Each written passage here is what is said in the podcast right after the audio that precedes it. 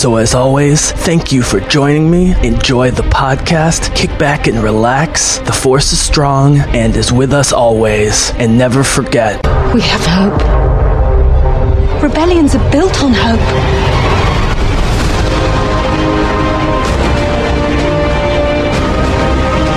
They've no idea we're coming.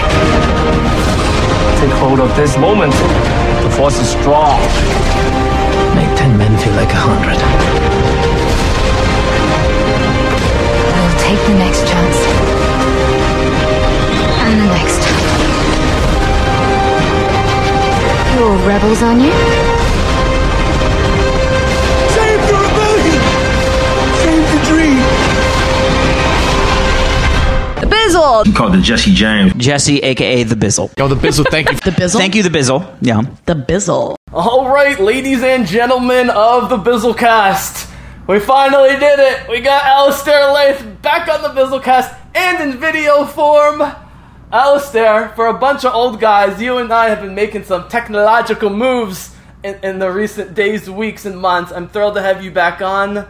Uh, we were always going to do this video because you and I are trying to do video content, and we're going to talk about that. Because, guys, we are talking video games today, and we got tons of topics to talk about because we've been saving up this one for a while. But first of all, Alistair, I've been following you online, you've been following me online, and other than some stupid comic book debates, we mostly really enjoy picking each other's brains, especially about video games, because as we'll see from your top five and my top five list, we're going to do later of the PlayStation exclusives. We basically agree on most video games. Um, it, will be interesting to see if we agree on the future of the console system, but but uh, in, in, general, in the past, we've agreed on video games. And guys, I just listened to it from almost exactly two years ago. Alistair was on. We talked video games. It was like the second or third to last podcast we did, um, and you were way ahead of me on some games and some trends in general. I'm going to talk about as well that are going to come up. So welcome back, my friend. Welcome to the Bizzlecast channel.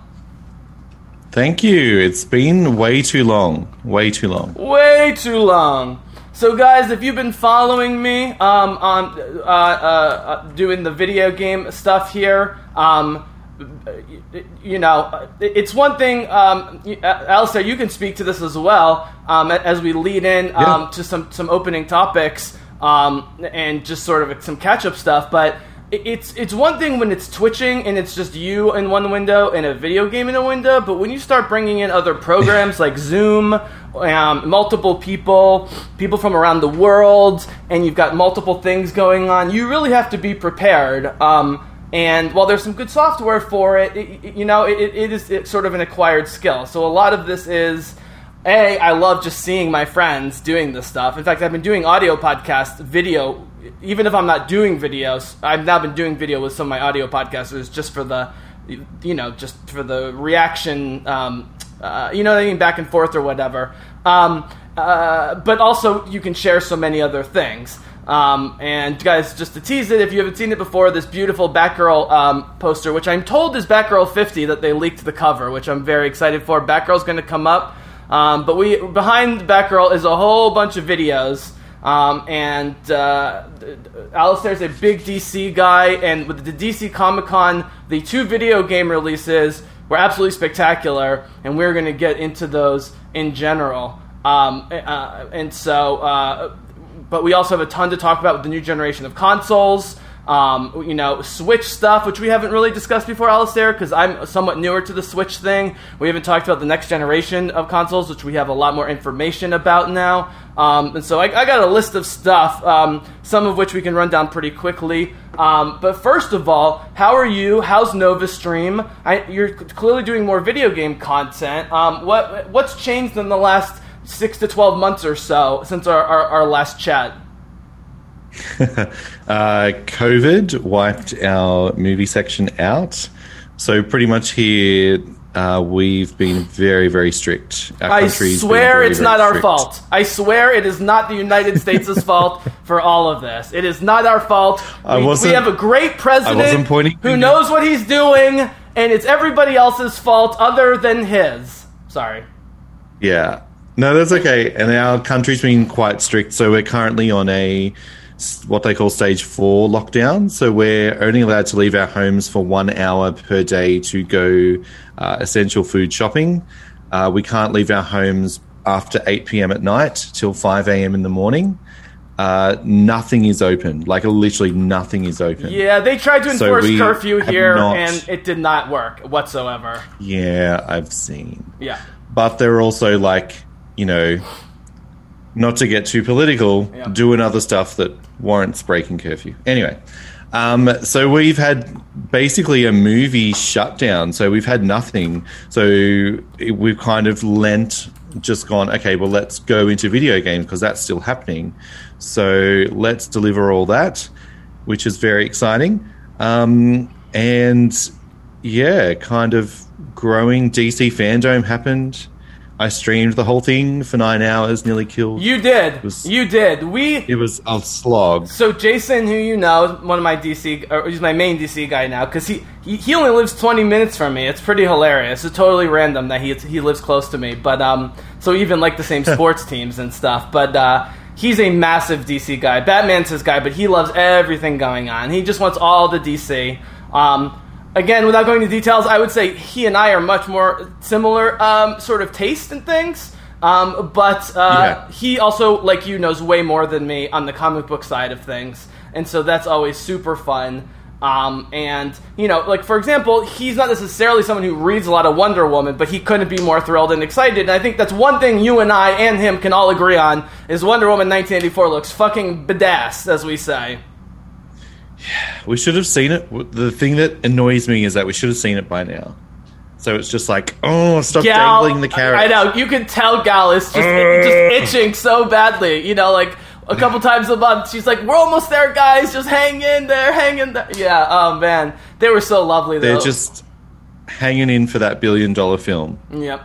Um, but uh, we're, guys, we're going to talk about these two amazing video game reveals. Alistair, I- I'm going to briefly ask you beforehand if you knew anything about them because I didn't, and then we're going to watch them. We're going to do a commentary about them. One's called Gotham Knights, and one is with the Suicide Squad, where they have to kill Justice League members, including evil Superman and stuff. We'll, we'll, we'll get there very quickly. But really quickly, uh, in terms of the rest of the show, Alistair, um, I, I want to uh, revisit um, the past generation and talk about the ups and downs of Xbox and PlayStation from the past generation. I'm specifically going to talk about stuff you and I have talked about either on air or off air. I've got a whole list of my on my f- phone here um, because there's a bunch of games that I hadn't played. Um, uh, like I said, that you'll be really shocked Wow. because I've now put hundreds of hours into them and they've changed my life since then. Um, and then we'll end. We'll, Okay. If we have time at the end, we'll end with talking about the next generation predictions and so forth. Um, you know what I mean? Uh, we have to sort of see where that's going, um, and that leads actually nicely out of the um, the DC uh, stuff because I've heard that these DC games are among the last of the you know crossover games, which will be on the four and the five, both Xboxes, etc. The way Tomb Raider, you know, 2013 was, Dragon Age Inquisition. There was a few games, you know, that they made for all the systems. Yeah. I've heard that this is one of them. Yeah. That can be good or bad as long as it's optimized for PC and the new system. You know, as you know, Warner Brothers has had mm-hmm. some PC issues in the past. The Mordor games look great. The Batman games are really jank. Um, I did just get Arkham Knight with all the DLC for like five bucks on Steam because it was five bucks on Steam. Wow. I had to get it, and I've heard they've patched everything over the past however many years. So I'm excited just to revisit that a little bit. I think this will be perfectly well optimized, but we're going to talk a little PC stuff um, as well. Um, and so, uh, uh, I, I, do you mind if I play a five second clip for you from two years ago, just because it's hilarious? Yeah, go for it. All right, so this is a clip I played, and while I do, I still don't love everything that's coming out uh, from from uh, the DC world, I certainly do not agree with this clip. All right, hold on one sec. I don't want to blast people's ears. DC is fucking up. They keep fucking up the, over and over again. They just keep fucking up. Please tell me how this is gonna get out of the morass of shittiness. DC is fucking up. They keep fucking up the, over and over again. They just keep fucking up. Please tell me how this is gonna get out of the morass of shittiness. So remember, this is October of. Uh, I Yeah, this is October of 2018 when you were also very down on a lot of stuff that was going on. Uh, you know, the, the the DC Universe thing was up in the air. The TV show stuff was up in the air. You were already starting to smell that like the films outside of the main line was maybe having some problems. Um, and uh, but what's funny is now I could enter uh, Star Wars into that exact quote and just do the exact same thing. Star Wars is fucking up and fucking up. So my, my tastes keep changing on, on, on what's fucking up. I think it was, regardless of what you and I think, the DC Comic Con FanDome was an unadulterated success. A, you know, like, I can't give it an A in terms of content because some of the stuff I don't like or don't care about, which is fine. But it was presented in such a way and spread out in such a way that worked for people like me. I could see what I liked, I could see what I wasn't sure about, and even stuff I don't normally love. Like Suicide Squad was a great presentation, and the game looks amazing. And so, um, without getting into specifics, then we're going to go into the DC video games. Um, and then leading to a broader discussion, just very generally, um, given the circumstances, what they could do in a day, all online, given COVID and so forth. Do you agree with me that it was mostly a home run hit out of the park?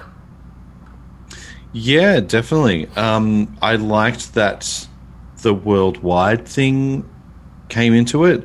So, what usually irks, especially us who don't live in America, is when companies do events like this and we can't watch it live because they geo block us out. Uh, this time they didn't, thankfully. Um, and yeah, it was a solid event. It's only part one. Um, there's another one in two weeks. But they had to nail whatever you think of the cast presentation. They had to nail the selling or reselling of their main movie properties: Wonder Woman, Flash, Aquaman, Shazam slash Black Adam, Batman, um, Suicide Squad. Um, and then a few other things. The Suicide Squad. The Suicide Squad, excuse me. And again, of the presentations I saw, you know, for Black Adam, you only need The Rock talking. Uh, you know, you don't really need Exactly. Yeah. Um, Yeah, and, and yeah, Wonder yeah. But I want to point out something you said, which was not only the international thing worked great, but it- I noticed this at the Democratic Convention, which they did the same way because they couldn't get everyone together for the convention, which is people are much more comfortable when they're not in front of a giant audience. And so, like, I was watching Chris Pine, for example, who, like, really is generally does not like being in public, doesn't like doing interviews, he's hmm. kind of shy. He, and they were playing, like, werewolf and party games. He was having a blast, and I'm like, it's because he's just at home in front of his camera and he's comfortable with his teammates Yeah. here. But like, you I, Yeah. like, well, like for example, we know Gal and Pedro Pascal are super outgoing, but Kristen Wiig and Mm-hmm. Chris Pine are not, and they looked super comfortable. Also, I think we can acknowledge Gal Gadot and Patty Jenkins just relaxes everybody around them at all times, eh, with, with Diana's sort of you know ch- ch- charisma, love, superpower, or whatever. But nevertheless, seeing Chris Pine that relaxed and having fun. I, I think was partially due to this. I think honestly, I think they're going, and- even the spacing, like when they're in person, like when you had Matt Reeves and Aisha Tyler, how they had to be like six feet apart, but they built this beautiful CGI set, and I'm like, this looks way cooler than normally, where they stuff them so close together. Like I actually think there are media lessons that are going to be positive coming out of this. As weird as that sounds. Yeah, and it cut out all the. Um, there's no other word for it. Bullshit. Yeah. Um, it just cut out all the crap, and yeah, there's people like The Rock who feed off energy from the audience and who's watching, but I felt like this was really good for what it was, and I feel like if there was an audience, it probably would have been twice as long, and there would have been ads. I thought there were going to be ads. There wasn't. I thought it would be cram full of ads and stuff like that. To, but yes, I was very surprised mean- and impressed. I like it. Yeah, you know, the last Marvel event, the only major thing that felt like this was when the, the surprise of Natalie Portman coming out and holding up the hammer, which Yeah, yeah. which was really brave for someone like her, who again really does not like the, the spotlight, but she was so geeked, and you could tell Hemsworth and Tessa Thompson were so geeked for her. You know what I mean? Like she was very, and you know, Taika Waititi and that whole community like is very, um, uh, you know, supportive and so forth. But you don't always get that. But I will say, dude, to bridge the video games, um, a couple things, general things. First of all, at least on the PlayStation end, this is happening exactly how the last generation happened. The difference is PlayStation 4 has It had good games all the way throughout, but at the end of PS3, they knocked it out of the park when they seemed like the, it was a dead console. Ended up selling a ton of consoles with Uncharted and Last of Us. Now with Last of Us, Ghost of Tsushima, and, and some of the other games, again they're knocking it out of the park late in in um, uh, in, in its um, in its lifespan. And even Horizon Zero Dawn, which did not need to come to PC, I want to talk about that. Of all the games, that did not need to come to PC. not surprisingly, it had bugs. But you know, it, they fixed the bugs within a couple weeks, as opposed to a couple months, which is what happens with most companies. And people I know that have not played it and playing it on PC are absolutely loving it. Um, and Death, Yeah, Death yeah. Stranding as well. So this is all um, this is all uh, gravy. Um, and so uh, the games we're going to talk about are on all systems, uh, the DC games. Um, but just to do a general bridge in. Um, with the new systems coming out, obviously this is one of those uh, economic things that's not really that affected by COVID because everyone can order online their systems, right? And so you don't need to go to the store anymore. For better or worse, you order from Amazon or whatever. Um, where are you at the end of the life cycle here? Are, are you still playing consoles, or are you like me, mostly PC with some Switch at this point? Um, I'm still consoling it up, so I'm still playing Assassin's Creed Odyssey, which I'm sure we'll talk about uh, on Xbox One X. That's going to be Um, one of your uh, getting a "I told you so" out of me. Yeah, go ahead. That's yeah, we'll get to that. yeah, we'll get to that. Um, we're gonna get to that. Yeah. Still playing a lot of Switch, but mainly like I've been sent like a ton of indie games to review on PC. Uh, So I've just been like churning through those and really just like sitting in my chair, enjoying, really enjoying it. I really should stream them, but they're really like, oh, don't stream until it's out. So it's a little bit tough. I'm going to tease the obvious, which is two years ago, PlayStation was kicking the crap out of Xbox in terms of sales. Two years later, PlayStation is still kicking the crap out of Xbox. In fact, PlayStation is going to sell more units than anything that's not a Nintendo portable system by the time this is all over. It's, it's looking like it might even beat the PS2, which had 150 million units. They're at about 120, 130 with the PS4. And dude, you know they're going to put the PS4 on sale for like 100, 150 dollars when the PS5 comes out and sell more, especially if, as we're hearing, they're going to be making and supporting PS4 games well into 2021. And everyone, Yeah. the early word, as usual, with the new system was Xbox has more power and it's going to have Game Pass and all these games and Halo is going to be. Oh wait, Halo doesn't look that good. Oh wait, PlayStation is already releasing Horizon 2 footage and all these other games. Okay, it's looking like PlayStation has the advantage again for the next system. I've been very much on the record that I don't know what PlayStation is going to do after this next generation because I believe this is the last generation of old school consoles. It's going to have to become home entertainment systems up and down, left and right after that. And I don't know if they can compete with Microsoft because it's Microsoft. But for right now, it, it, regardless of the price and the specs, PlayStation 4 has proven that people don't care if the PlayStation is 30% slower than the Xbox One X, if as long as they have the games. They don't. That has not changed. Two years ago, we were just talking about God of War. Spider Man had just come out. Um, and, you know, Days Gone hadn't come out yet, which you love, which we're going to talk about. I still think games like Odyssey play really well on PlayStation. We're going to talk about that. Um, do you agree with me, though, in general, that, like, Xbox is just so try hard. Microsoft is so try hard.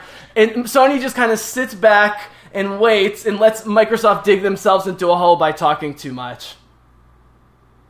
Yeah, I think they definitely love to talk themselves up.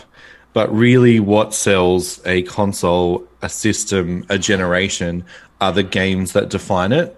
And definitely, Xbox have maybe had, like, I'm thinking Ori is probably the only real, you know, generation defining game, which you can't even say anymore because it's available on Switch.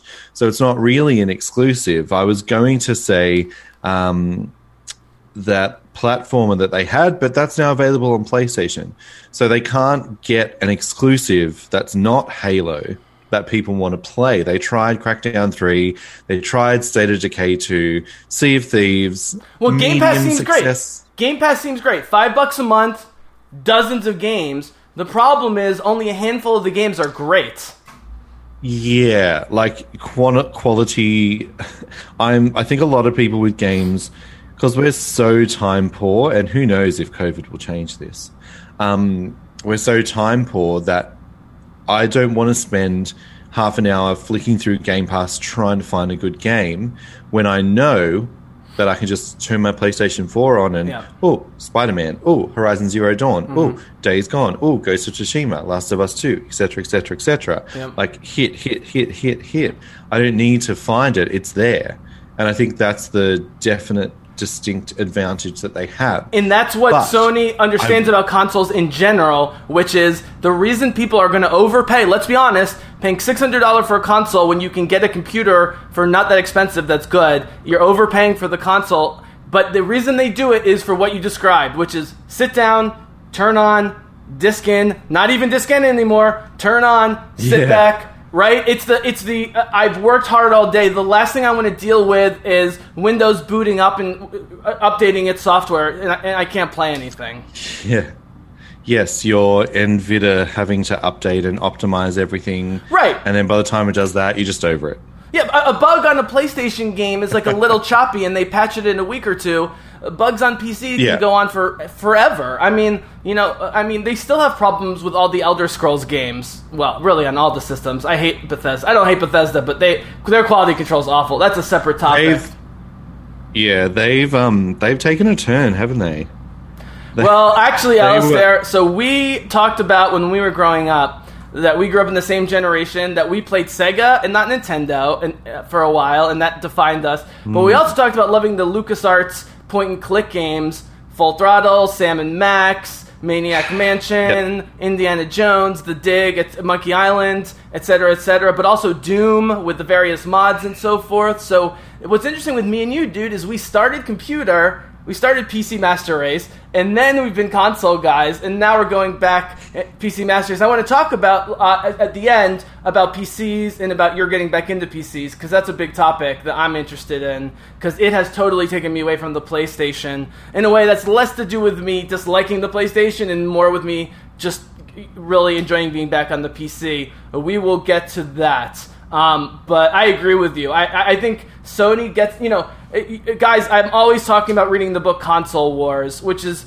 an unbelievable story that's specifically about Nintendo versus Sega in the early 90s and how Sega was smashing Nintendo to bits. But because Sega couldn't keep a consistent message, and Sega of Japan and Sega of America just were always fighting and couldn't get along, and Nintendo was always one step back, but they were cautious, conservative, but they knew what their product was. In the end, they let Sega essentially uh, can- cannibalize and self-immolate, and, and that ended up, uh, along with Nintendo, doing things like Donkey Kong Country, you know, which like looked amazing on the Super NES at a time when they didn't think that was going to be possible, um, and, and stuff. But dude, the famous story was, you know, that's the so- that the, the Sony guys who were working with Philips, who used who you know made the original CD-ROMs.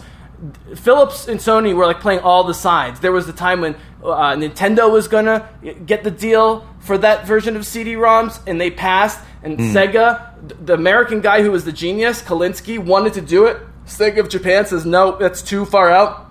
We're not doing CD-ROMs. That's not the future. Of course, they were wrong. And eventually, Sony says, you know what? Why don't we start our own system? And uh, this guy Olaf Olafsson, who was sort of the you know PR guy for Sony, uh, it was E3 or whatever in the mid '90s when, when the PlayStation One launched. Th- this is a true story. Uh, Nintendo did their big spiel. Mike, uh, uh, uh, Sega did their big spiel. Olafsson got up on stage and just said, after the other systems had announced like 3.99 or something uh, or more for the new systems, Olafsson, people had already heard it was a better system, just leans in the mic and goes, 2.99, and walked off stage. Mic drop. And, and at that moment, Tom Kalinske, who ran Sega, knew that they were fucked because it was they already knew the PlayStation was a superior system uh, and was Yeah. gonna, is going to be cheaper or whatever. Uh, so, guys, read Console Wars if you're into that stuff. So, okay, video games now. We're going to talk about DC. Let's do a hard turn into DC. We've got two DC games. One which I'm obsessed with and I drove me crazy in the best ways possible. I've seen it a million times, and I, I, I can't believe I didn't see coming. Uh, the other one looks cool. It's not really my, my type, but they both look amazing and groundbreaking, both graphically and possibly in terms of gameplay. So, Alistair, before we get into the Gotham Knights and Suicide uh, Kill the Justice League uh, game reveals, which were excellently uh, executed uh, by DC at the convention, showing eight minutes of gameplay when almost no one shows gameplay. Out of nowhere, we get eight minutes of Gotham Knights gameplay. Um, I have to ask, did you know at all about one or both of these games ahead of time? And if so, what did you know? Um, all I knew were the names. Um, so I knew Gotham Knights based around Court of Owls, and I knew Suicide Squad Kill the Justice League because we had that poster reveal um, that Rocksteady just couldn't keep their mouth shut.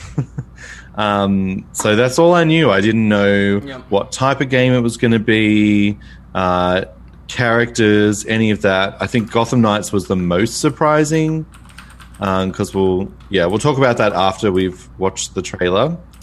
Um, It also yeah, it's definitely that was- clearly a next generation game. I don't care what systems it's on. You watch that Yes. and you're like, I'm not buying this on my PS4. I'm either getting this for my PC or my PS5 or next Xbox. Like, yeah, go ahead.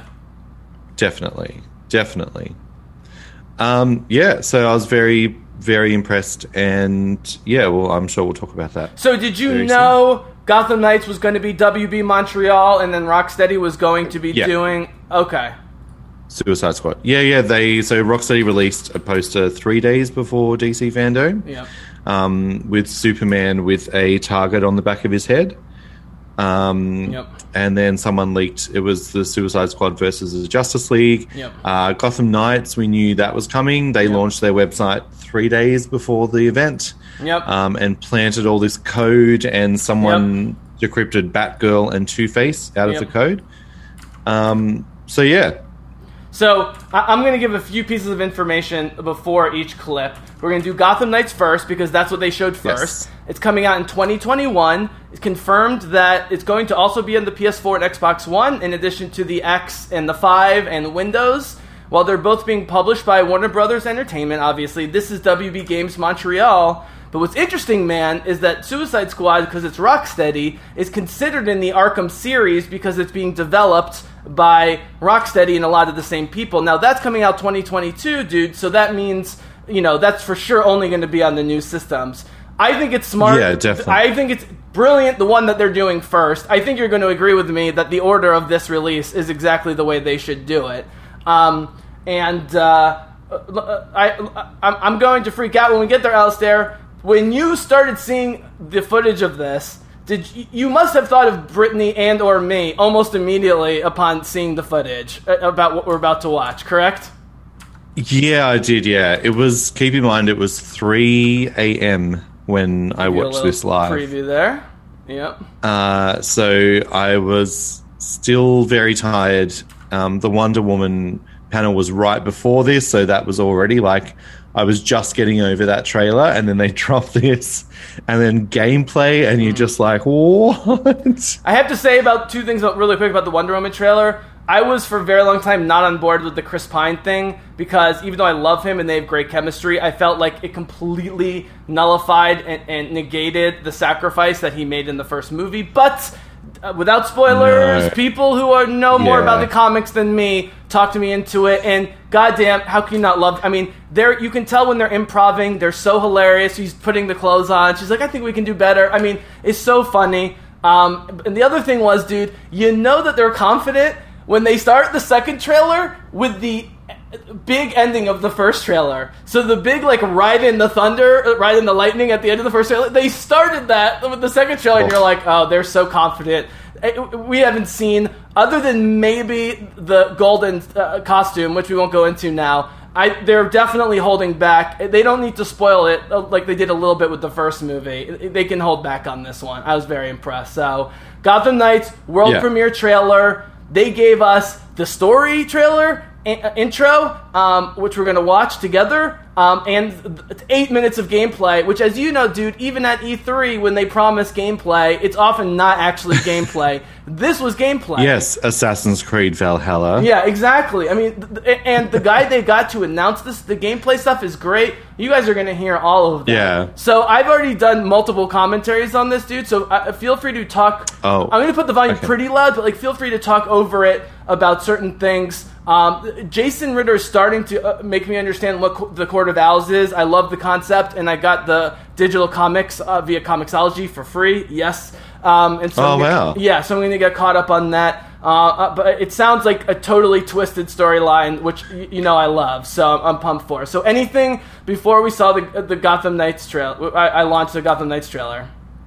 No, roll it. Let's go. All right, hopefully the volume's okay. You can let me know. Are you at zero? All right, good to go.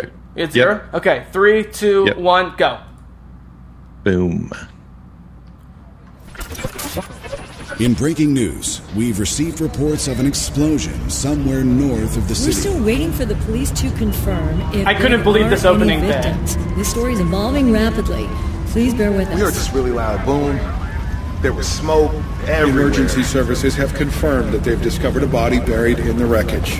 We're still waiting for further details. Emergency vehicles It appears that a large portion of the building has actually In collapsed. international news, and explosion You know it's coming. You know it's coming. earlier We are now able to confirm that billionaire think- philanthropist Bruce Yeah, I think is the intro part shocked me the most. In the calm way he announces his death after his death is just fantastic. Yeah. Yeah. It's almost like we all knew this was going to happen, guys. Here we go. Code Black.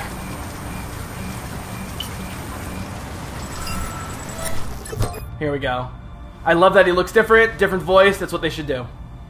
If you're watching this, I'm dead. Oh man. This is a code black. Just like look at the like all the features on the face, the eyes, like it's just this it automatically looks triggered next gen, hundred cave and everything it percent. contained. And I know it's a CG trailer, We both know but it it still looks Gotham's criminals to incredible. realize the Batman is gone. It looks like the Halo 2 remaster, which looks spectacular with the cutscenes, trusted us actually. since Jim died. Best cutscenes I've seen. Gotham will need its protectors more And dude, than ever. this is the best way to set up Team Batman post Batman. This is this is it right here. Operations. Yeah. Some of the technology is out there. Someone's got to save the city. But it has the gear you need and all of my files. I missed the Barbara Gordon with the Jim Gordon death. Oh man. I know you'll keep Gotham safe. Yeah. Good luck. I know you'll keep Gotham safe. And you're like, all right, baby, let's do this. Let's do this. I thought that was gonna be it. I thought that was gonna be it. Oh baby, Oh really? You thought that was the whole trailer? I thought that was it for both trailers. Oh yeah, dude, the four symbols that they're using is amazing. Yeah. I think they're much further along than we thought they would be with the game. Um, So- much much further along. They focus on Batgirl, but having this first shot Yeah, with a lot. they this first shot with Robin is spectacular. This Matrix shot. Look at that! Oh!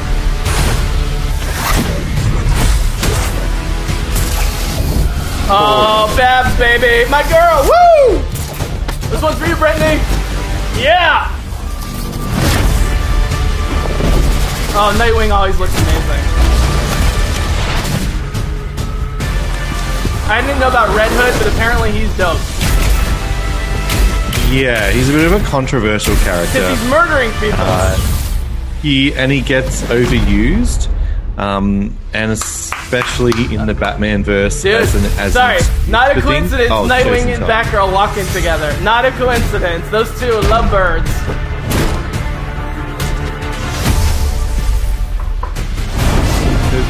Oh my god. So now I'm thinking this is really it. Three or four minutes of this. This is all we're getting. This is it. And you know what? If this was the only trailer we saw, it still It's would still have amazing. been Yeah. just as amazing. Yeah. Yeah. Yeah. Definitely. And that's why I'm giving the whole con tons of props because they gave us, in almost all cases, more than they needed to. Yeah. And you know what? It could be it could be that DC were controlling this whole thing. There was no like it's not like Uh, you're part of a big event. All right, Alistair, Court of Owls in 30 seconds. Go. What the hell is this Uh, scary? Is this like the oh. prestige with all these extra bodies lying around? Like what the hell is it up, up coming up? This. This looks like the Matrix. I don't know if I want to spoil it because Okay. I feel like it's best explored if you don't know anything. Is this a storyline worthy of a game that looks this great in Epic? Yes, a Okay. hundred percent. Um, I know that they tr- want to do this in the movies, and I don't think they should because this looks like the correct way to do it. So, really quickly, that was amazing. Really quickly, Jason Ritter, who is Batman's his guy, like you grew up with Aquaman, Batman is his guy through and through and through. As much as he loves all DC, he's actually a big fan of New Fifty Two Batman. I know there's different opinions Okay. about New Fifty Two in general, but because of the Court of Owls in particular, those early volumes, he's a fan. Um, and he says he's heard some stuff that uh, uh, that uh, Reeves is going to. Uh, uh, obviously, Long Halloween is the main source material for the first Batman a movie, but he heard that Reeves is very interested in doing a Court of Owls storyline as well. So we'll have to see about that. So, um, any thoughts about the the reveal trailer, or should we go right to the gameplay, which is just amazing? Um, let's go straight into gameplay. Okay, awesome. Let me get it queued up here. So tell me when you're at zero, and we'll do this. I'm at zero. All right. Three, two, one, go. Okay. Boom. Alistair, I didn't know about these games. I didn't know they were happening. I didn't know what Gotham Knights was. I didn't know it was going to be Team Batman minus Batman. I certainly did not know about Barbara Gordon. And I was texting the shit out of you and Jason during this whole thing. I was losing my mind. I have more stories about this, but you were there on ground zero for me losing my freaking mind. Hi, I'm Patrick Redding, creative director on Gotham Knights. Talk for a second. I'll on be right back. of the whole team at WB Games Montreal, I'm really Um, honored to give so you a quick look at our this gameplay. whole thing is is like in in-game ice. footage. It's not Whatever's CG. This causing is this in-game. is localized to the top. That just We're going to look at a short clip from one of Gotham Knight's villain that it crimes looks in a pre-alpha build. Um, You guys can very watch my 10 what- minute This mission is halfway through the Mr. Freeze storyline, and we're playing Batgirl a dozen Uh, is or it on so hours YouTube? into her character progression. Yep, it's on YouTube and Twitch. amazing. They got the great, the perfect guy's voice to um, sort of do play-by-play without interfering. I mean, this already looks cooler than Arkham Knight. Not in terms of- Yeah. I mean, graphically, yes, but this right here, this is when But I knew. just- Freeze has recently returned to And Gotham just even like the city looks alive the weather to and populated and real, and whereas the Arkham games they're kind of for not. Knights And I know it's Christmas and it's of the not meant game, to. either solo but or I don't know. This just co-op. feels the Gotham in this already just feels alive and thriving. So that that's exciting for me. It feels like a different And version of Gotham. between the Robinson teammates had in the co-op, but also the way they're short-range teleportation. discussing this, and you got Alfred coming in to talk about stuff. This is going to be a mission-based Hmm. game that's more role-playing game Well, than Arkham, right? mastered Arkham is you swing more around, you tech. beat up some Yeah. guys. There's a quick mission, you swing around, you beat up some guys. This whole thing is one long planned narrative mission. And while this is clearly Assassin's Creed stuff here, man, where you see their level, right? Like and develop I think red. Yeah. I believe red means you're out of. Um, uh, if it's black, you're in stealth. If they're red, they can see you. You can see the damage they're doing. You and I love Assassin's Creed. We'll get to that later. This looks amazing. The fighting, it looks way more dynamic and fun than the Arkham games. But the narrative aspect of this with the four characters and the fact, dude, they have to write stories for all four characters as the lead for this is just this unbelievable un- undertaking. Go ahead. Um, and I love that Montoya is in it.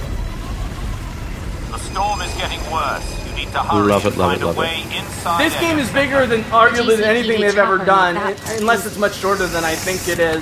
How did they keep this Well- mostly under wraps for so long? Um, because no, they haven't done anything since um, Arkham Origins that is universally hated. Uh, so they've had a lot of time. Um, and same with Rocksteady though, they haven't done anything since Arkham Knight, and that was like the beginning of PlayStation 4 gen. So they both had quite a long time to get Here we go. We got some Tomb Raider together. stuff. We have multiple Tomb Raider stuff with her. I meant to do that. If anyone asks, I meant to do that. Oh, Such a Babs line. So, dude, in the initial watching, they hadn't announced anyone whose voices, and I kept praising the voice. I'm like, this is the perfect older Barbara Gordon, more mature Barbara Gordon voice. I love this voice. I love this performance. Everyone sounds great. They're all dialoguing with each other. And then Tara Platt, who's one of my favorite voice actors, she does one of the leads in the new Fire Emblem game. She does a lot of voices. She's friends with this woman, America Young. America Young on her Twitter account that not that many people follow because she's kind of new posted I am Batgirl, but Tara Platt reposted it, and I was like, that's who it is. And Tara Platt knows her, so she's amazing. And then I posted a bunch of clips of myself, and America Young was nice enough to post back that she watched it. And, you know, especially when you know this, when voice actors are new to the scene and playing characters like Babs, who are iconic, but like maybe like not, they think are gonna, not everyone's gonna love or whatever, blah, blah, blah. It, it, must be, you know, great to see, especially as a newer voice uh, actress. And she does a great job. Everyone sounds great, they just focus on Babs. So, what did you think about the focus on Babs and the voice work in general? Uh, I think it's very, very smart to focus on her. I guess we've, you know, played as Batman till for far too long. Uh, so focusing this around like the female character and then, you know, going hand in hand with everything else they're trying to do with female characters, it's just the perfect thing to do. And by the way, I pointed out uh, some, with some other Batgirl fans online that if you watch all the characters, what we see of them, and then Babs, Babs is one of the more aggro characters. Like the the, the, the men are doing stealthy stuff. Babs is just punching dudes, which is straight from the comics. And she's. But it's yeah. important to do. It would be easy to be like, oh, the girl's just doing stealthy stuff, right? That was what was important in Tomb Raider, was making Lara, like, if you wanted straight aggro. But Babs, while she has some stealthy stuff, is just likely to pull someone up on her zip cord and punch him down on the ground, which I love. Yeah. Here's the Lara Yeah. Croft shot. Here's the Lara Croft shot. We see this. But when Tomb Raider, every time you do this, you're going, oh no, oh no, oh no, oh no, oh no. The temperature's still falling. There's Alfred. I don't know who plays Alfred. Now. Yeah, I'm not sure. Actually. So they said this is a good. Let is me just do a quick Google. Uh, Can we compare Yeah, this like pre-alpha? how crazy is that? Pre-alpha. Can we compare this to Halo Infinite reveal? I'm sorry, I have to make the comparison. This looks like almost a completed True. game. Hmm. Uh, so Alfred is voiced by uh, Gildart Jackson. His name is. Uh, look at this costume, looks amazing, dude. Okay, so look, they take the Burnside costume, they make it look older and more mature. They make it armored. They give her the white eyes and the cowl and the nose. They had to make her look the most like Batman because she's the new Batman. You know what I mean? Like Robin is his own guy, but like Batgirl needs to Yeah. take the mantle, you know, as she does in the comics. Yeah, definitely. But you still got the red hair flowing in the wind. Uh, that it's just an amazing design. Amazing design. And dude, online co-op, you just don't see that much in games. Yeah, especially games like this. Nothing can stop it. See about that. She's straight up taking on Mr. Freeze with her baton. You gotta love it. Oh, this is great. So they didn't announce any of the voice actors, and then they all tweeted the same thing. I am Batman, I am Nightwing, I am, you know, Red Hood or whatever, which is super cool. Uh, confronting a villain like the guy who plays Nightwing, by the way, dude, was one of the leads in Star Wars power or a level Resistance, who's a great up-and-coming voice actor who I met briefly at Star Wars uh, Celebration. Is a very sweet and very good-looking guy. That's the funny thing about voice actors. They're What's almost all name? beautiful That was just a people. Uh, I I have to look it up. gonna have more But the voice actors are, That's are, all right, are I so great. Are, up there it is. Got the knights. So cool. So cool. So It's such a it's such a good logo too. I really like the logo. There we go. Um, so, at what point were you hooked into this whole, or was it like a multi-tiered thing? And what was your final thoughts after seeing it numerous, excuse me, numerous times? Um, look, initially, I like. I think everything that I saw at DC FanDome initially was like, "Oh my god, that's so great." Um, but I think what stood out with the games is that we haven't had a DC game in a while. Like the last one was Injustice Two, um, and that's like a brawler. So we haven't really had a game Which like got good this. reviews. Let's point out, for all their flaws, the Arkham games and the Injustice games, for the most part, have gotten good Oh, reviews. amazing. And other than Spider Man on PlayStation, which was Sony two years ago, Marvel has never, ever, ever, ever, ever, ever, ever, ever, ever released a great game. And it, it, it's it's just interesting because you would think the most popular, most famous uh, superhero by far, Batman, would have the most trouble maintaining. You know what I mean? Maintaining great games. The Arkham games across the. I mean, it, it- the debate is which Arkham game do you like the best? Uh, you know, Origins maybe no one would say, but the other three are all up for debate uh, of which is the best. Uh, I, I, it's it's been amazing, dude. Even the Telltale games, I love playing the Batman Telltale games. That was so super fun because you get to do the detective stuff. Oh, I wanted to point out really quickly. I talked about uh, when I was in was when Babs jumped off the motorcycle and then she starts scanning the the skyline, and then Alfred comes in, and then you hear her talking with the teammates and so forth.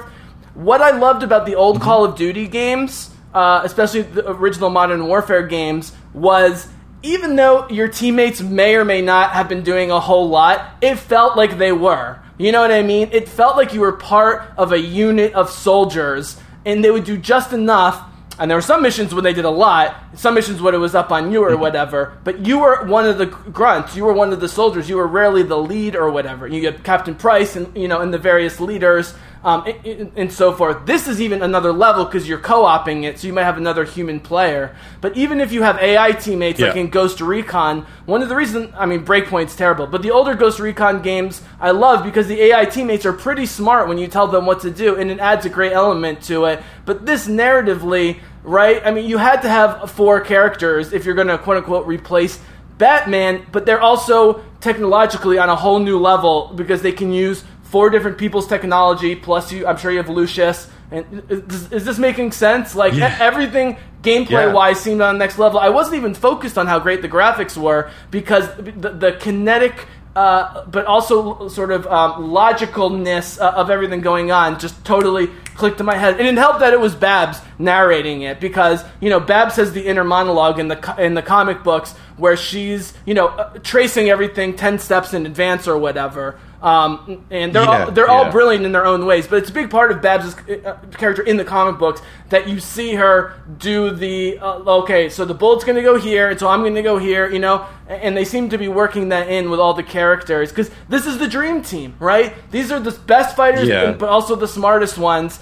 Code Black. This is the this is Batman's dream team. If, if worst case scenarios happen and he has to go in, okay, I'll shut up. You talk about Gotham Knights because I I, I, I I can't imagine this is going to be not at least super fun. And I just if it's not buggy, Yeah. uh, uh, given uh, previous Batman games, and then like you said, we needed a Batman game without Batman, and you know I wanted Batgirl, but I love Nightwing and Robin when he's cool is cool. I'm cool with having a controversial character like Red Hood because they can work that into the storyline. Let's be honest, that could be a really interesting part of the storyline. Like Babs is not going to be happy with him killing people. I'm sure that's going to come up. So you talk about Gotham Knights. Go ahead. Sorry. Um, I think the gameplay I'm most excited for too is having that online co-op um, mission play, and you know being able to have someone next to me pick up a controller and jump in and jump out while you're not doing grindy onliney, you know, fetch quest missions makes me really excited for this game, and that's something that the developer did confirm. Um, so that's very exciting for me. And just not having to play just as one character the whole time, you can flick between them. Uh, that's very, very exciting. Obviously, there'll be sections um, where you can only play as a certain character, but overall, just being able to flick between the four. And who knows what else? I'm sure there'll be DLC characters. I wouldn't be surprised if we get Batwoman as a DLC character. Um, who knows? Don't need Batwoman when you got Batgirl. Sorry. Don't need her. Well, you can have both. They're very, very different people. Yeah, I mean, Batwoman's more on the murderous side, so that would be interesting in terms of that. Yeah, like she would probably come in as like a Red Hood. Listen to us, conspiracy theorists. Um, as a Red Hood thing, and yeah, I don't know. I'm I'm down for this roster of characters, um, and definitely keen to to be able to play online. Um, remember how great SharePlay worked with Ghost of Tsushima? So, guys, so I never thought PlayStation SharePlay would work even locally. But I was playing Ghost Yeah. of Tsushima on Alistair's PlayStation. Now, you have upgraded internet, and I have amazing internet, but you now have upgraded internet. And I was playing it Yeah. with less than a half second delay to the point where I'm I haven't gotten very far in the game because I just haven't had time to really get into it, and I'm moving in two weeks, and I just decided I'm just gonna wait on the game until I move and then just go hog on it. But like, I was almost as good there as I am playing live here. Like that's how little lag there was. It was, and you just you threw it to me. It's like you know how Tony Stark has the little hologram thing that he just like throws. You know what I mean? That's like it was. Yeah. Essentially, the the internet game version of that, right? You just kind of tossed it to me digitally, and then I tossed it back. It was awesome. It was totally great. Uh, By the way, guys, Alistair is totally an aggro, go right at your face player. So if you ever play Alistair in a multiplayer game, he is pure aggro, no stealth, no subtlety. He's just taking the sword right to the face. It's great. It's absolutely. I was sneaking through the bushes and stuff. You were just like, no, fuck that. it was awesome. But yeah, that was amazing share play. Can you imagine what they could do with the PS5 hardware, dude, and, and faster Yeah. internet? Yeah. Yeah, and I'm sure we'll get to that later because I've got lots of thoughts. And by the way, really quickly, of course, you know, people always want to find something to complain about. Oh, why don't they have four person co op? Well, guys, it's harder to do than you think. That being said, patching in four player co op down the road, especially with the transition from the old to the new systems, is totally Mm. possible. I mean, from a programming standpoint, that's a thousand percent possible. So we, we might be able to see that, um, especially if it's two locally and two, like if you're sitting with me on a couch and then two other people on their couch totally doable. So, but even even if it's you and me, and then we've got the other two guys, AI is amazing. Yeah, yeah, definitely. Look, even the thing is, they've got time, right? We've seen all this gameplay footage. We've seen this CGI footage. This is pre-alpha, and it looks this good. So imagine when it comes out. I'm thinking middle of next year. Yep. How good it's going to be, and then they've got time for like support and patching and all that stuff later. The main thing is that they get the gameplay right. They get these characters right, and it looks like they're ninety percent there at the moment. So I'm down for that stuff. That stuff can wait. That's fine.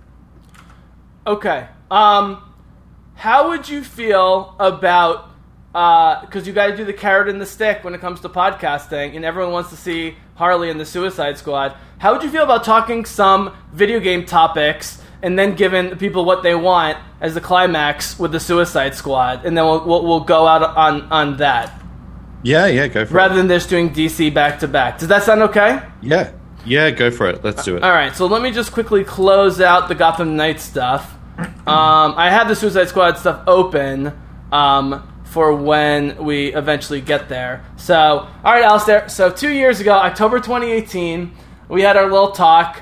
Uh, we talked about politics a bit. We talked the um, Al- Alanah Pearce story, who were both sick of her, but it was a hilarious story about her male fans coming after me to protect her honor because they thought I was going after her with an Uh, article that yeah. was a satire about right wingers going after her, and they thought I was destroying her and whatever. And that was my first time of like, all right, let's get off this. Um, and so we talked about that. We talked about waifus, and you talked about your full throttle crush growing up, and I talked about Chloe Frazer. We talked about some of our other waifus. Uh, and just the whole notion of waifus, and then we talked about games. We, and uh, you know, at that point, PlayStation was already dominating with the exclusive. God of War had just come out. We were, we were predicting it would be Game of the Year. Of course, it ended up being Game of the Year, so we were right about that. Um, and, Yes. and, and a whole bunch of other stuff.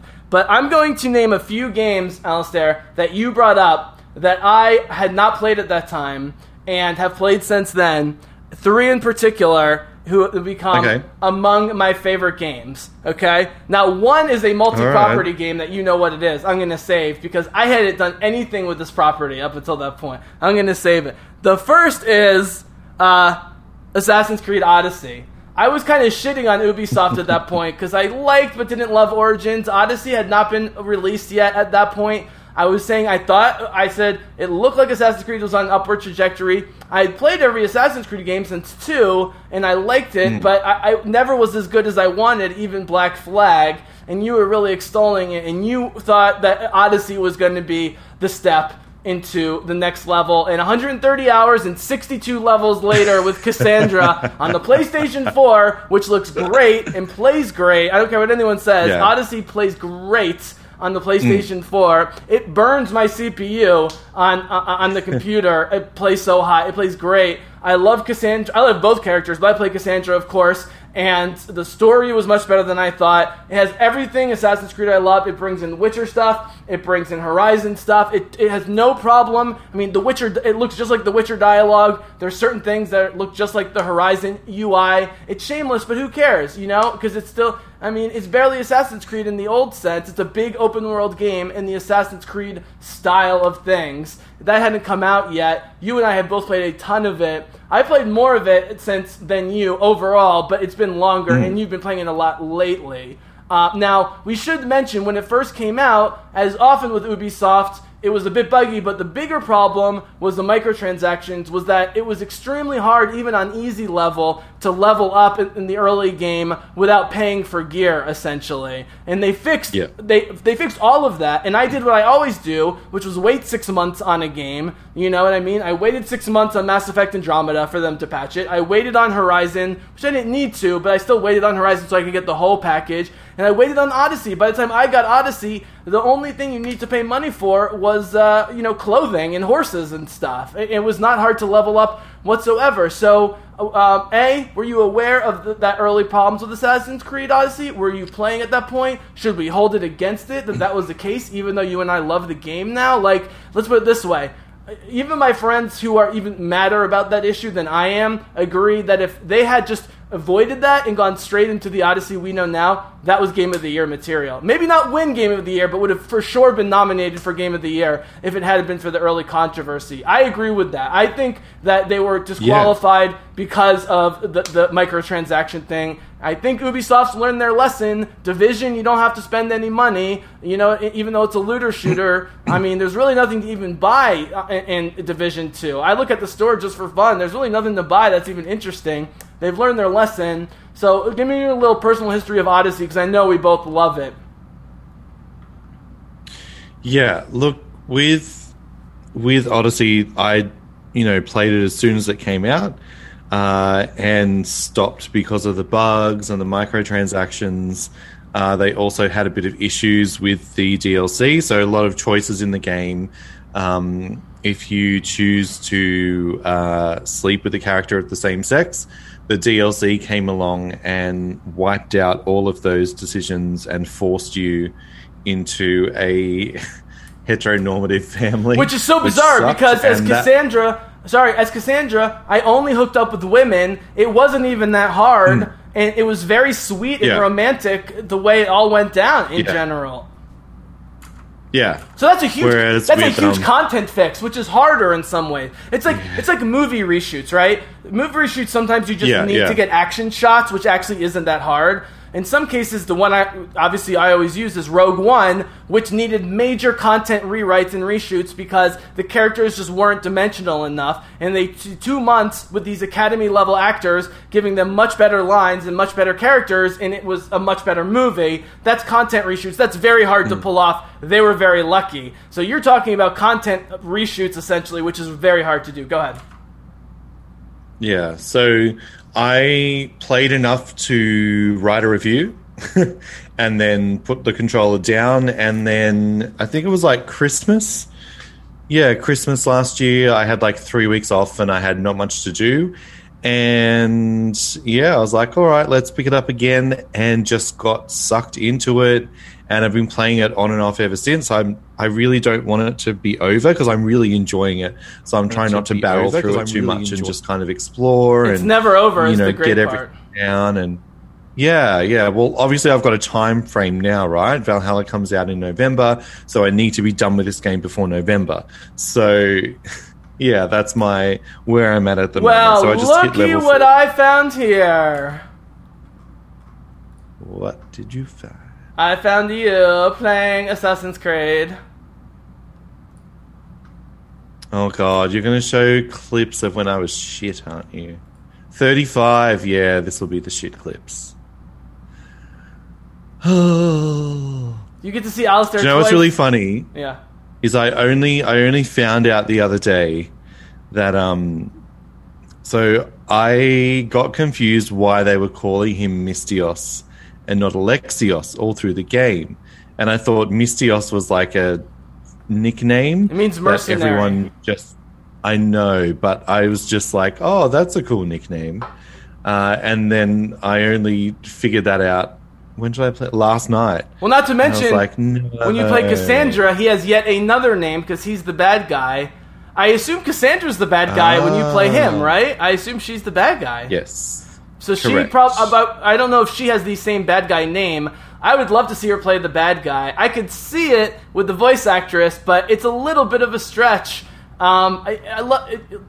Look, getting foreign actors and actresses to do this stuff is awesome. I give them so many props, but like getting ones this good that can play so many versions of themselves and two that are diametrically yeah, it's opposed. Crazy. There's not a lot of Hollywood actors that can do that, man. Let's be honest. I mean, you know, people Hmm. like you know, like uh, in DC television, for example, people have to play evil versions of themselves all the time. But like playing an evil version, you know, like Every week. well, it's like Killer Frost. You know what I mean? It's like you can do that. You know, it, it, and a lot of these actors are very good, but TV is a little bit different than hours and hours and hours of video game of playing another side of yourself. You know, like you know how insane it is, all the lines they have to record, um, and so forth. So.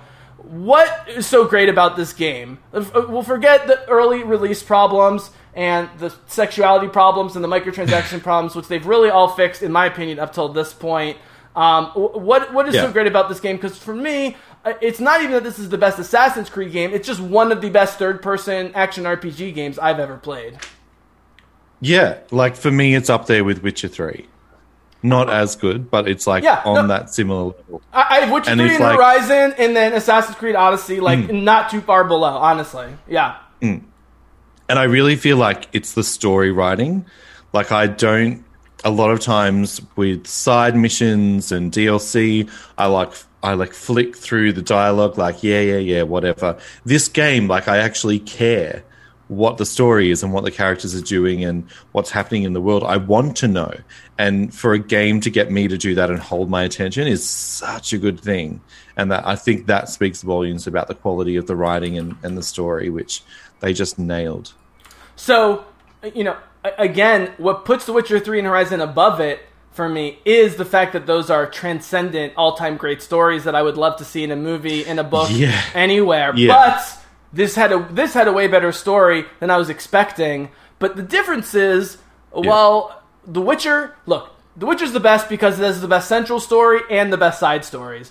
Horizon side stories, Mhm. some good, some not great. The central Horizon story though is so transcendent and cool that you know what I mean. It gets an A plus story wise for me. This game central Yeah, story yeah. because there's a few central stories and there's like three different endings and it's a little weird.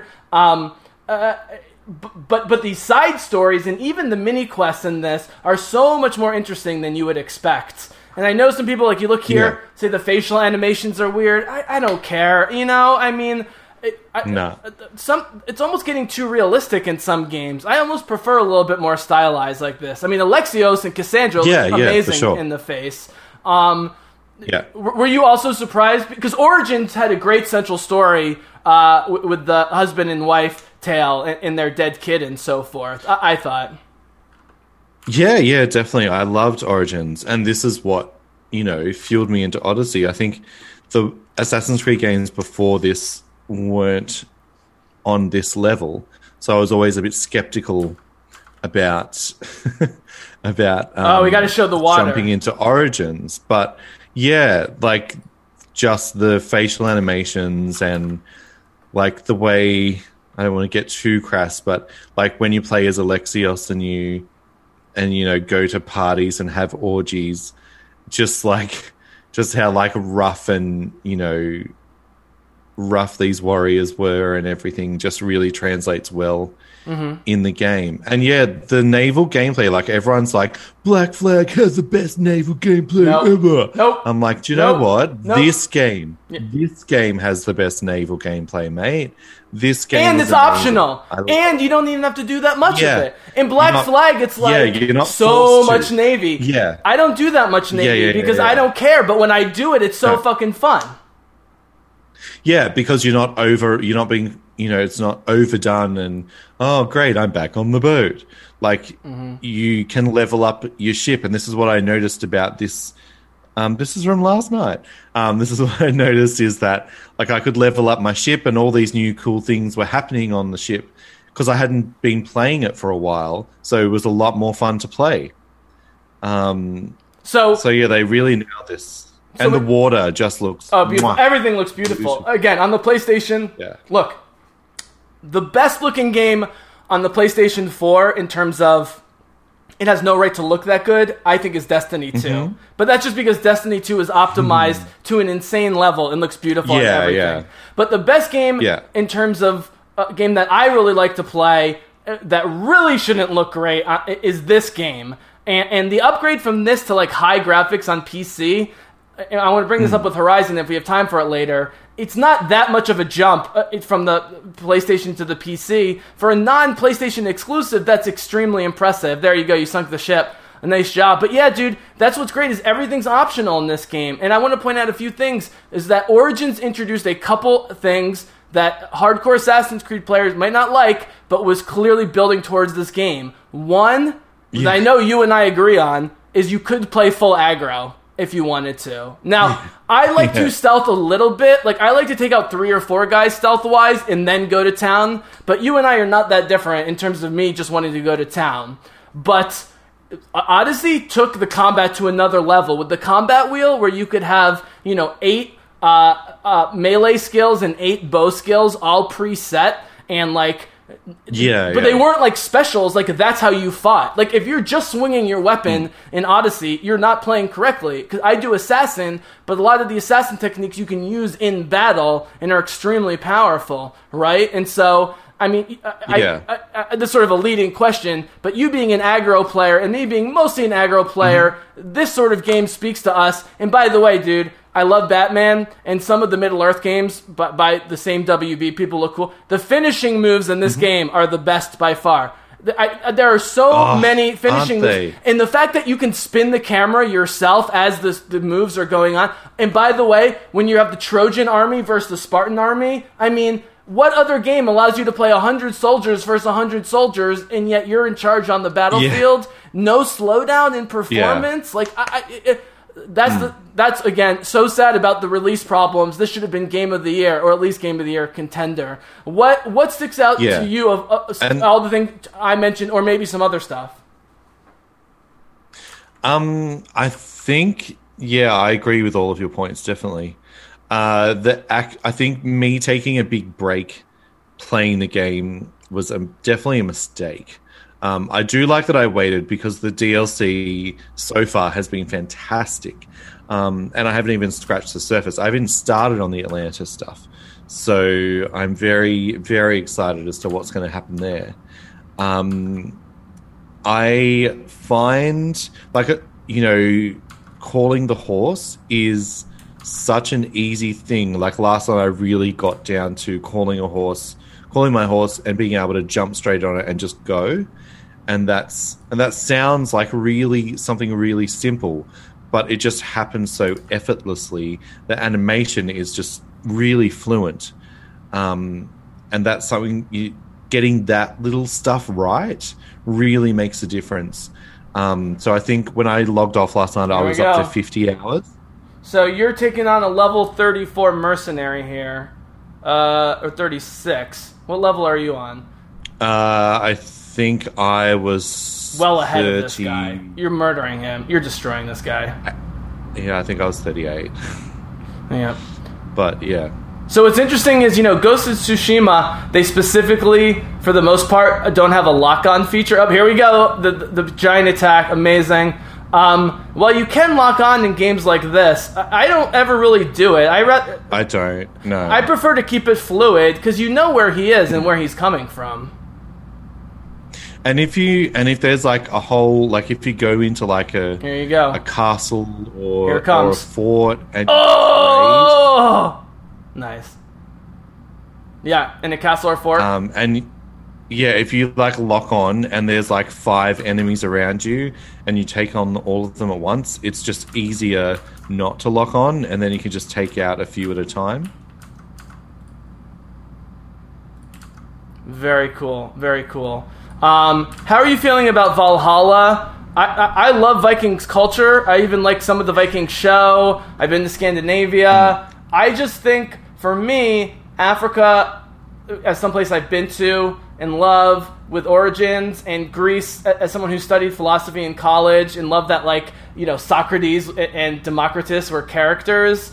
Those two Yeah. environments I love. The problem is the Vikings were just killers who were very poor with rudimentary weapons, and they expanded because they had nothing. They were living with nothing, and they had to. It, it, it's pure economics with them.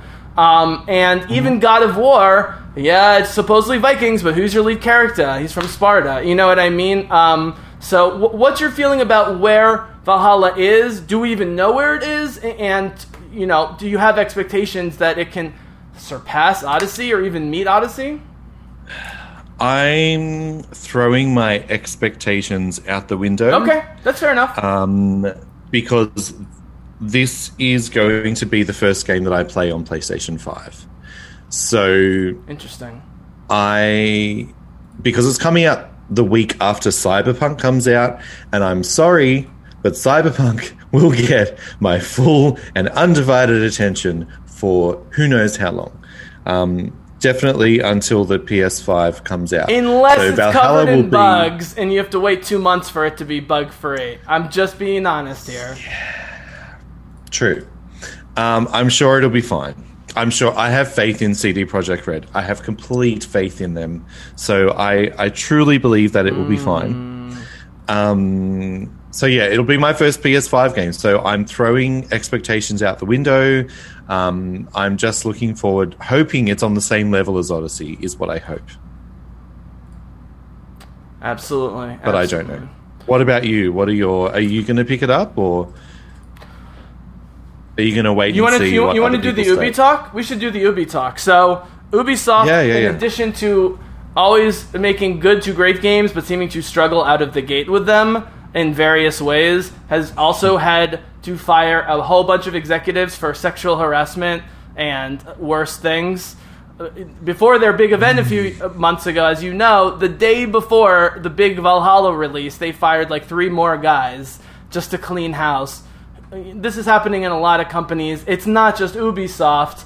It doesn't look good. At least they're acknowledging it. You know, the two big things are, of course, the sexual harassment, which is happening in Hollywood and everywhere. But with games, as you know, it's crunch, which is working people 100 to 120 hours a week without compensating them. They're not required to do it, but there's so much social pressure in terms of the corporate culture.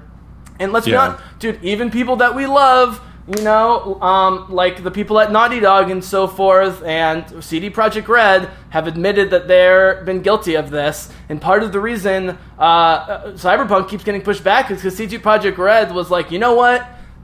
We don't want to have to deal with crunch anymore. You guys can wait a little bit Yeah. longer. This game's going to be Yeah. great, but we're not going to be slave drivers. Uh, you know what I mean with our company, and, and that's the Yeah. ri- right way to do it. And even Last of Us was a little delayed for similar reasons. You know, Neil Druckmann is known as a slave driver at Naughty Dog, um, but they're gonna. Uh, you know, let's be honest. Part of the reason they had to start Uncharted Four from scratch was as a result of the slave driving. You know what I mean, and not and not getting it done. So Ubisoft has had some problems there. Um, Ghost Recon Breakpoint is the most disappointing game since I started playing video games again because I love Wildlands. It's a totally flawed game in which the story makes no difference. You're just killing drug dealers, but it's beautiful. The shooting mechanics are spectacular. It combines third person movement, first person shooting, which I don't know why more games don't do it. It's awesome. The shooting mechanics are great. Um, and Yeah. you know, uh, like just if they modeled a huge chunk of um, Bolivia like to, to a T. I mean, it, it, you can see the original topographic map and everything. And you know, people of course like all those games, like oh, it's political, it's you know pro U.S. blah blah blah. It is sort of a little bit, but it actually portrays the situation with the drug dealers and the government pretty accurately. Um, and it turns out that your handler is like kind of pretty corrupt. And that's sort of the point. And that was supposed to lead into Breakpoint with the Jon Bernthal character, who was a good guy who turned against the U.S. because of the corruption of the CIA and so forth. It's such a horrible game. It plays terribly. It looks terrible. It, it, it takes nothing of the good parts of Ghost Recon uh, Wildlands. It, it's absolute disaster. My theory on this, dude, is they are putting so much into Far Cry games um, and so much into uh, Assassin's Creed games that yeah. and the Division 2, which, by the way, was one of the cleanest games, multiplayer or not, at launch of all time. There's been almost no major bug problems, even though it's a multiplayer game. Division 2 is super clean. Um, and so, between all of those properties, I just don't think they're focusing on Ghost Recon. They shouldn't have even done it. They should have stayed with the Division 2. Um, and I, am you know, I'm not a Far Cry guy. I've played some Primal uh, with your recommendation. I think it's really cool. I have to get back into that. Um, but yeah, I mean, Odyssey for me, it was just the world and Cassandra and everything around her just totally grabbed me. And I'm gonna keep an open mind about Valhalla. Um, but dude, even Cyberpunk, I love CD Projekt Red from The Witcher 3, which I have something to say in a second. But like, I'm not the guy to pre-order. The only game I've ever pre-ordered was Jedi Fallen Order, uh, Star Wars, because it's Star Wars. But I knew it was good from insiders and people I know. I was just like, I knew this game was going to be good. I knew I was going to buy it. So, but that was literally it. I never pre-order any game, and, and games are usually buggy on launch. So if Valhalla is awesome, hell yeah! I really like Origins. I love the fuck out of Odyssey, and if I, as long as I can play my female character in Valhalla, sure, you know. Um, but uh, yeah, but. Uh, do you mind if we talk Cyberpunk really quickly? Uh, w- yes. Which is when we bro- broached this two years ago, you and I were like, we're excited about this game. We kind of wish they were doing Witcher 4 instead or at the same time. Um, we sure were. But that was also, dude, if you can believe it, two years ago, not only had I not played The Witcher 3, I had not read the Witcher books. So within six months of that podcast with you, I played The Witcher 3 all the way through, 150 hours, read all the Witcher books numerous times, and made my prediction that if Netflix, they had just gotten Henry Cavill, I love the production team. I, and that's when I made my prediction. I said if Netflix does this series right, it's going to blow people away and going to be one of the biggest shows in the world. It's happened even way faster than I thought. And let's be honest, people wanted to replace Game of Thrones and kind of wanted to forget about Game of Thrones. You know what I mean? And, and, and this does things better than Game of Thrones does in some ways, but also does some stuff that Game of Thrones does that people like. Now they're doing multiple shows. We got the anime show, we got the prequel show, we got various games, blah, blah, blah, blah. I guess what I'm saying, man, is I'm not worried about a Witcher 4, 5, and 6. It's going to happen at some point because everyone's yeah. on this. Like, you don't see this that often where the author, the TV production team, and the video game team are, seem to, at this point, after hammering out a few issues, seem to all be on the same page about this property. And that is, yeah. and I mean this as a compliment, eh, dangerous to other companies because that yeah. property was already huge but like now you got the people reading the books, playing the games, watching the show, listening to the audiobooks, which are spectacular. This property, there's no limit because there's much better material and more of it than Game of Thrones, in my opinion, where the books aren't that good. Game of Thrones was all about the HBO show. This is already going in so many directions. Um, yeah. Just your general thoughts about The Witcher. Um, uh, uh, uh, in the last two years because you had played it and loved it and couldn't believe I hadn't played it, and now looking back, I can't believe I hadn't played it. I, it was shortly thereafter that I did, and then got obsessed, obsessed with the books and the audio books. Uh, just open form about The Witcher games or, or otherwise. Um, yeah, just that it's definitely become like you know this massive pop culture thing. Like as you said, movies, books, audiobooks, games TV. Sorry, I said movies. I'm sure movies are being planned and coming. I'm sure they are. Um, and there's so many places to go. Like it's not all just about Geralt, even though it is. Um, there's so Don't, many places not, they can do go. Do not tell the Yennefer, the Yennefers that. Do not tell the Yennefers that. They do not want to hear I'm, that. I'm just saying, there's so many places that they can go with this.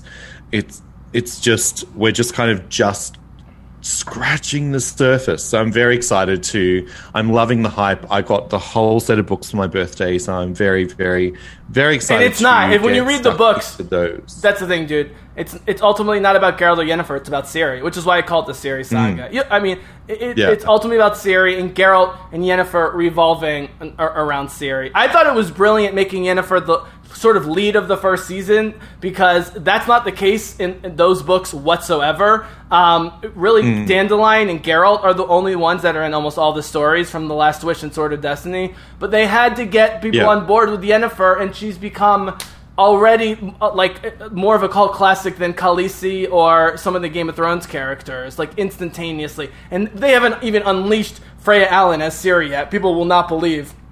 And they haven't read the books. How different she is from the seeming helpless Disney princess.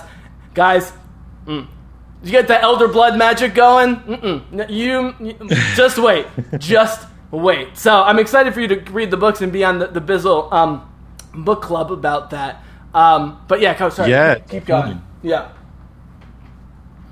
Um, no, that was that was it. But really. you're happy. I mean, Yeah. you, you're, you know, you haven't consumed as much as often as I have. You did before I did. Yeah. You, you saw it, but you must be thrilled, even though you're not as much of a, I don't think, a fantasy junkie as me. Like fantasy for me is like comic books for you. I think if you want to compare time going Um, back to childhood I'm- and so forth.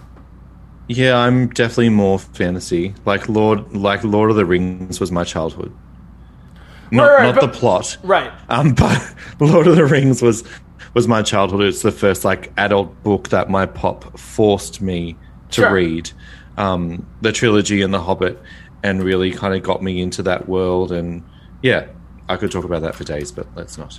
Well, sure, but I, I- guess what I'm Speaking- saying, really quickly though, what I was going to saying was, I read the X Men growing up. I know a lot about the X Men. I still read the X Men. I see the Marvel movies. I like some of them. I see the DC movies. But like to quote Simi, my bottom bitch when it comes to genre is is fantasy as a, as a genre, and that's why I'm switching to more fantasy sci-fi coverage on the Bizzlecast because I'm just sick of talking about Star Wars, DC, and Marvel, which honestly have never been the biggest part of my life. And now that there's been a rebirth with the with The Witcher, and then the sci-fi side, The Expanse, and there's all sorts of interesting fantasy series on Prime and Netflix. I mean, fantasy is like experiencing a huge rebirth. I could not be more excited because, dude, there's cer- with all the magic and stuff, there's certain stories you can tell in fantasy.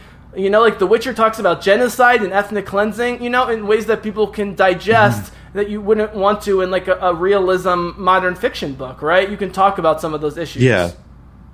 Yeah, what were you going to say? You were about to do a transition a second ago to something. Uh, Lord of the Rings, childhood fantasy. You were about to transition.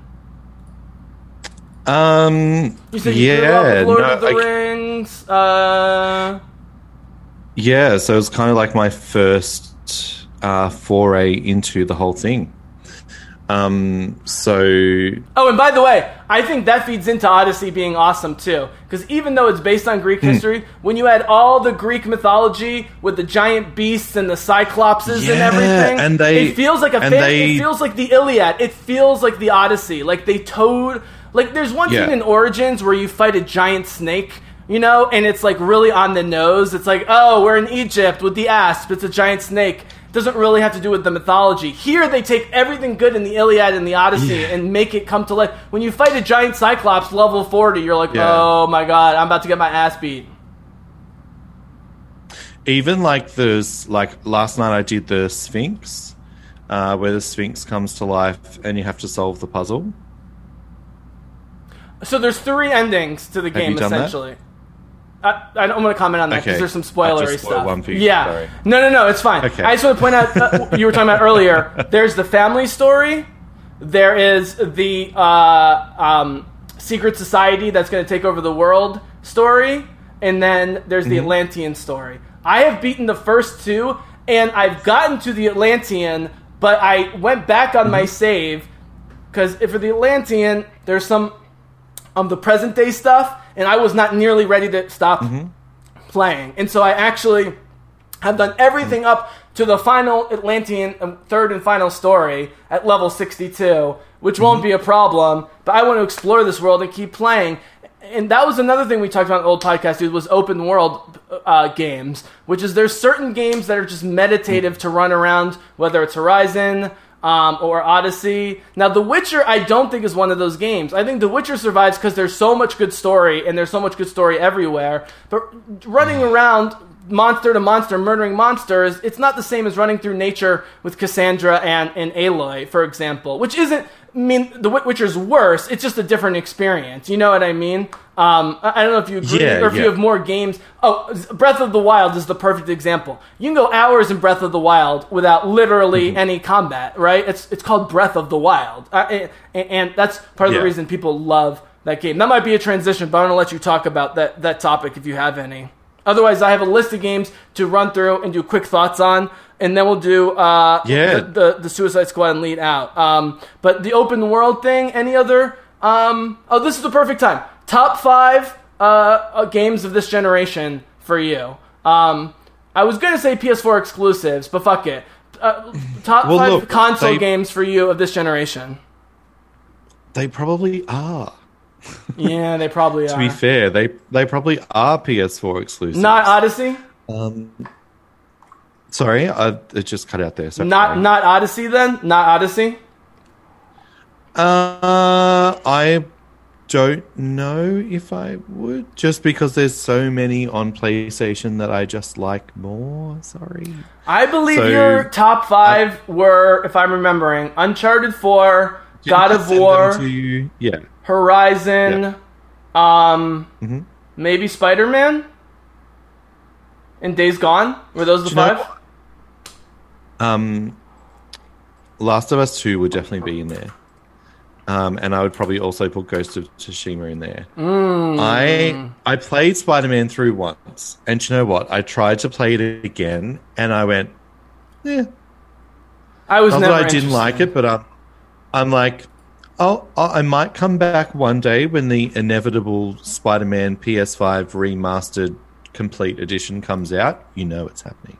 Oh, of course. Um, so I'll I'll probably jump back into it then, and if they update the graphics like they do uh, with Miles Morales, count me in. Mhm. Uh, but yeah, I wouldn't put it in my top five. Sorry. Yeah, but I mean, it's clearly the the biggest, most ambitious, and mostly well executed game that Marvel's done, which is saying almost nothing. I mean, even the Lego games, everyone agrees the DC ones are better than the Marvel ones. I'm not sure what it is because Marvel, Yeah, money wise, well, is winning think- everywhere else. Yeah, go ahead. I think with with the Lego games, and I've been with Lego since day dot. Preach. Uh, I think because DC, like Lego Batman, was one of the first Lego games, so it's grown with the gameplay, the fran- like the characters, the DC character world has grown with the Lego games as they've evolved and changed.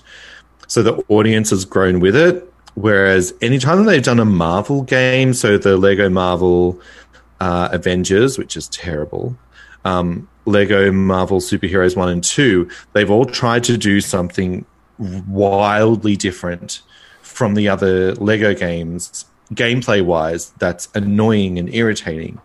Whereas the other ones, you know what you're getting in for, and they just change a couple of things and improve a couple of mechanics.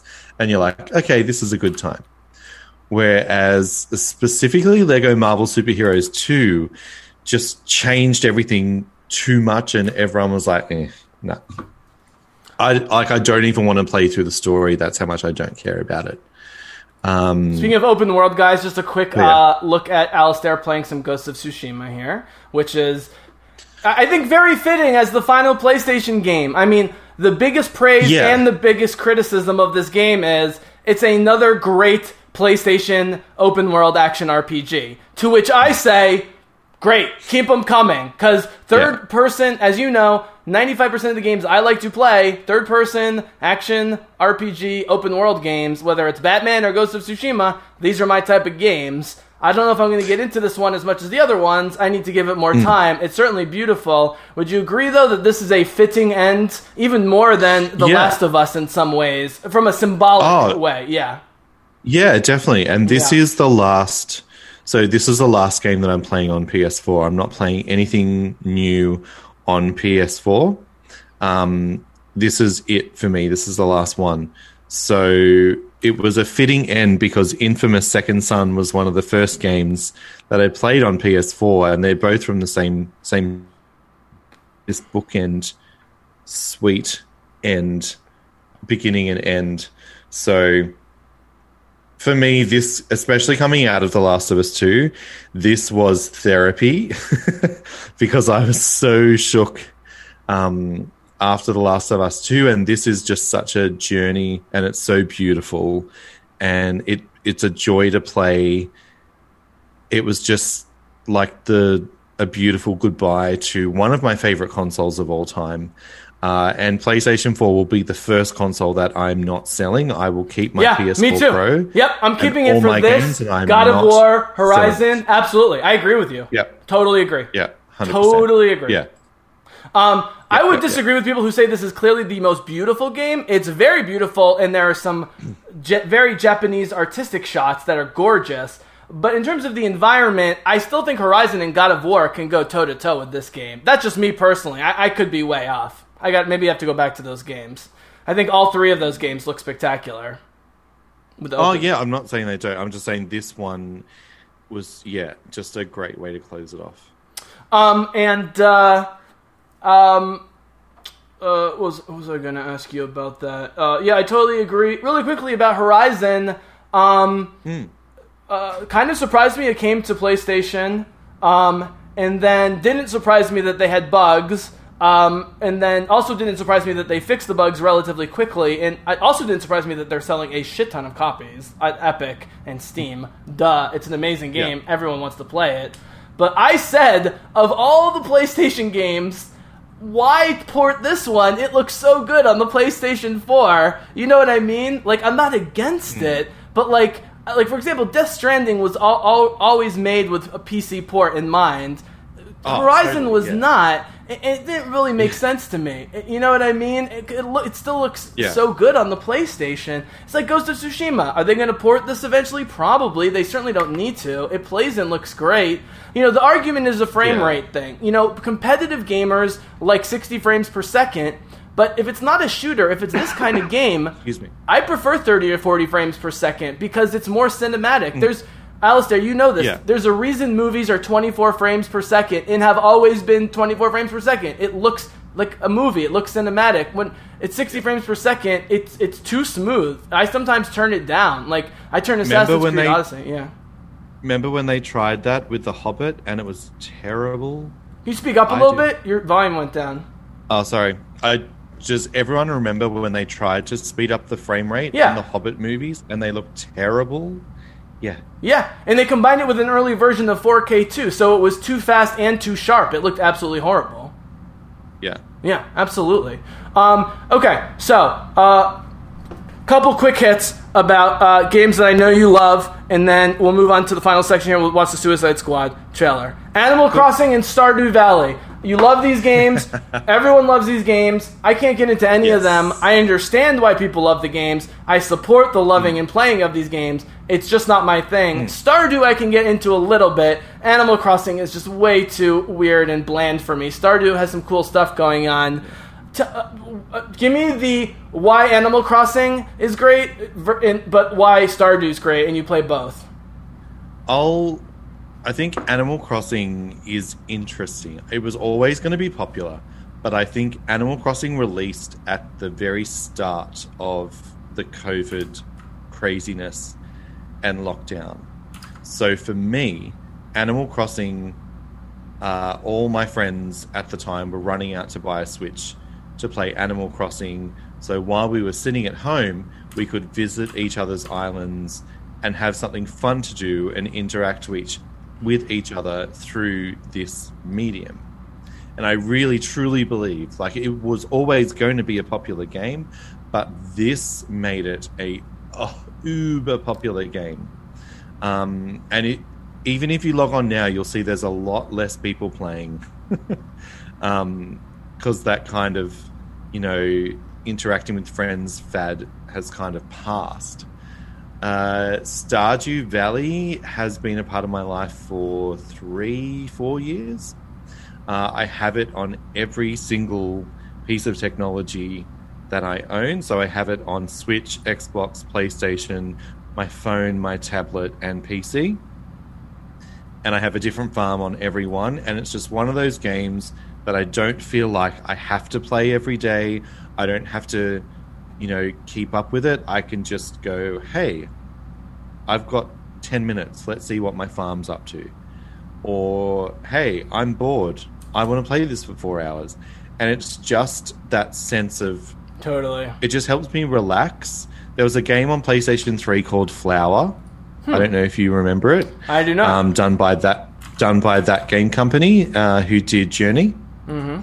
Uh, it was their game before that, and basically the whole game is, and it's going to sound weird, is you are literally a petal of a flower, and you fly, you like float along in the breeze in the wind, and you collect other petals and go through fields, and there's a whole lot more to it. But it's it had a killer soundtrack, and I was going through a really really hard time in my life, and this game helped me relax and de-stress and come back to a place of normal every day. And Stardew Valley is the new version of that for me, I guess. Mm.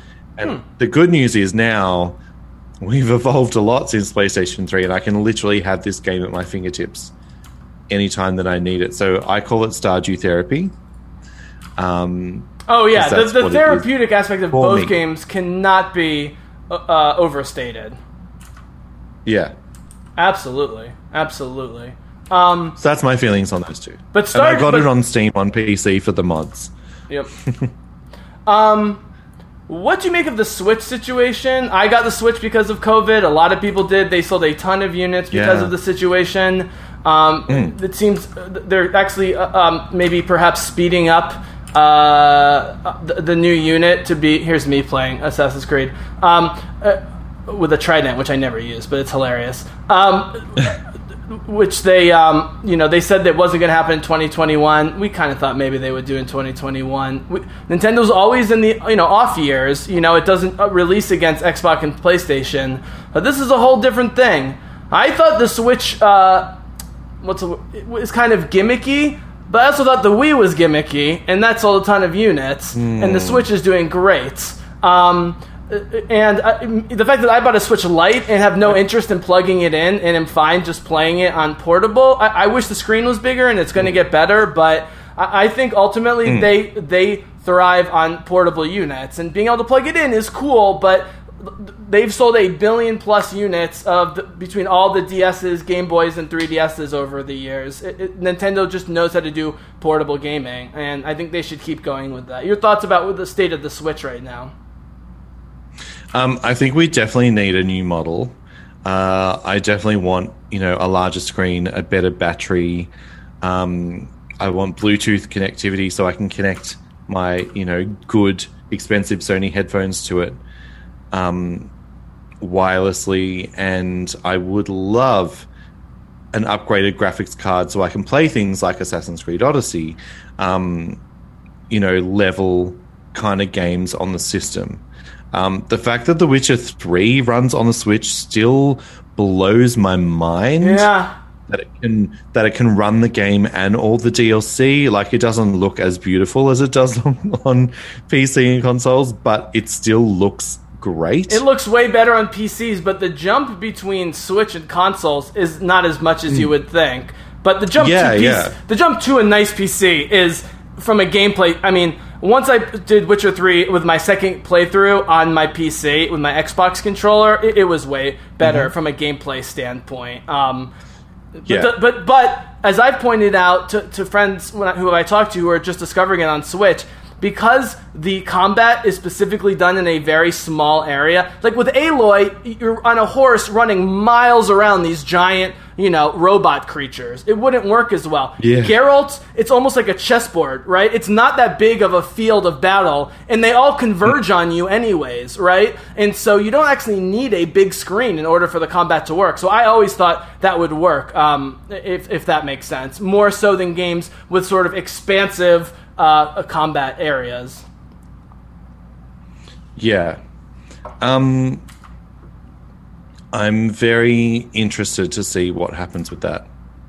It'll be an interesting, interesting time. But yeah, I really hope they do give us another Switch next year, please. And, please. and by the way, now the waiting for Witcher 4, and that is my horse, by the way, guys. I have a Pegasus with purple wings. Um, uh, there's boom. Um, uh, now the waiting for Witcher 4 is great, dude, because as we know, all the Witcher games are ahead in time period than anything that's been done before. But now they're going to be hmm. jumping past, present, and future. But on top of that, we're going to be learning so much more about the universe at large, but also Ciri and everything around the Ciri story, the conjunction of the spheres going all the way back, the history of the Witchers, and so forth. So now hmm. getting multiple seasons of Netflix, of which now the writer Andrei Sapkowski is going to be involved, which was not originally part of the plan. He just wanted them to Yeah. do something cool. And now they sucked him in because Lauren Hissrich, my girl, the producer, just sucked him in uh, with her passion and charisma. And now they got him, you know, working on the conjunction of the spheres, which is new lore,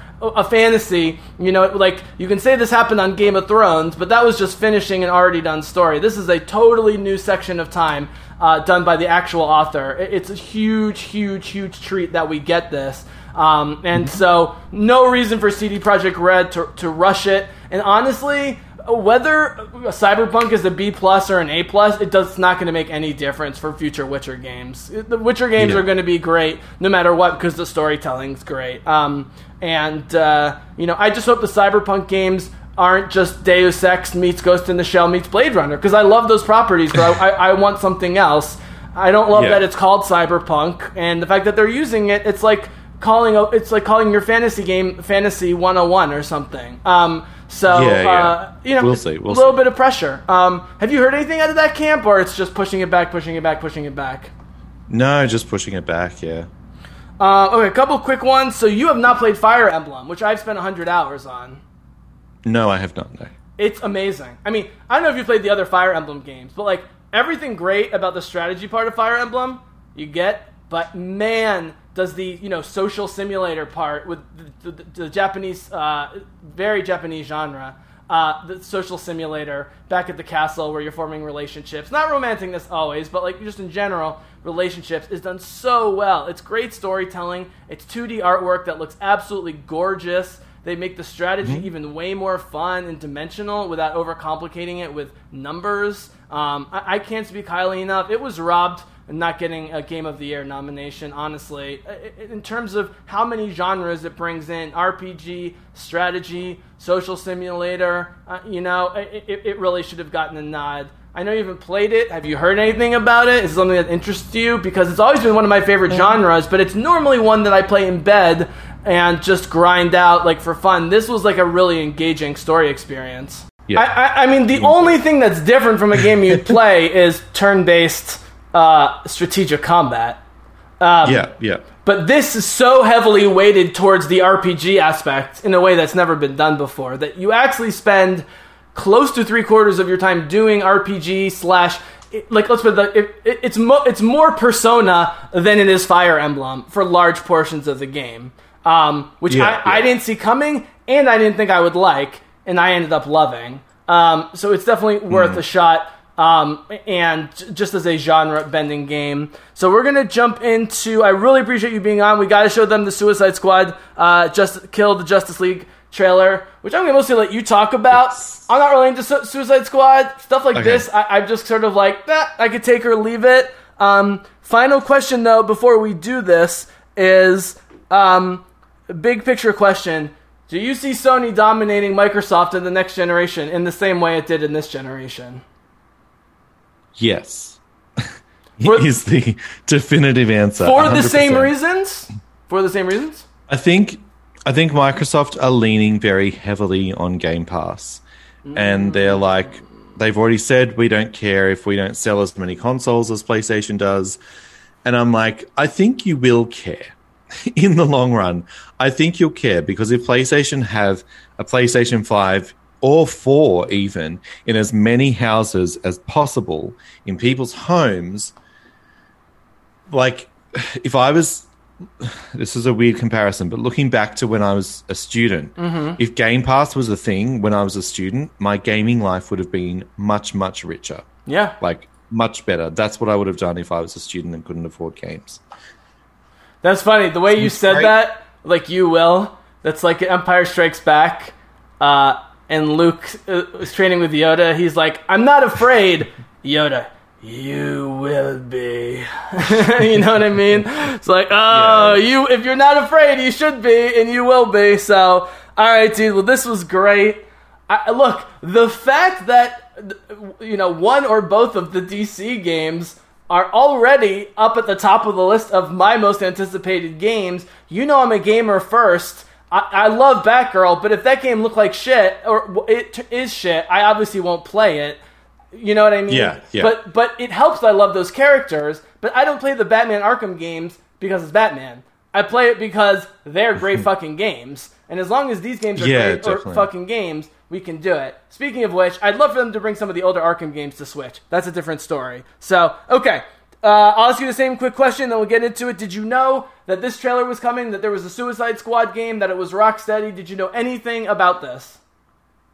Uh, well, we had the poster reveal a couple of days before.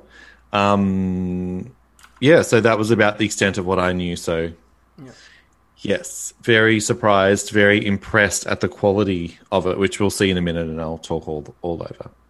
Yep, this is a cool shot here, and this shot of Superman is just terrifying. Um, do you I li- love it so you- much. Did you line it up on your computer? Yep, yep, all good to go. All right, three, two, one, and play. Done.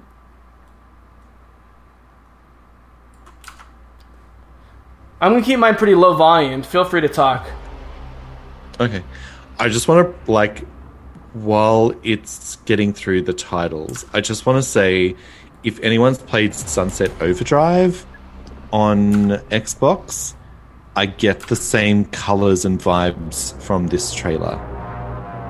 That's a good point. These aren't the traditional Suicide Squad co- colors, which is cool.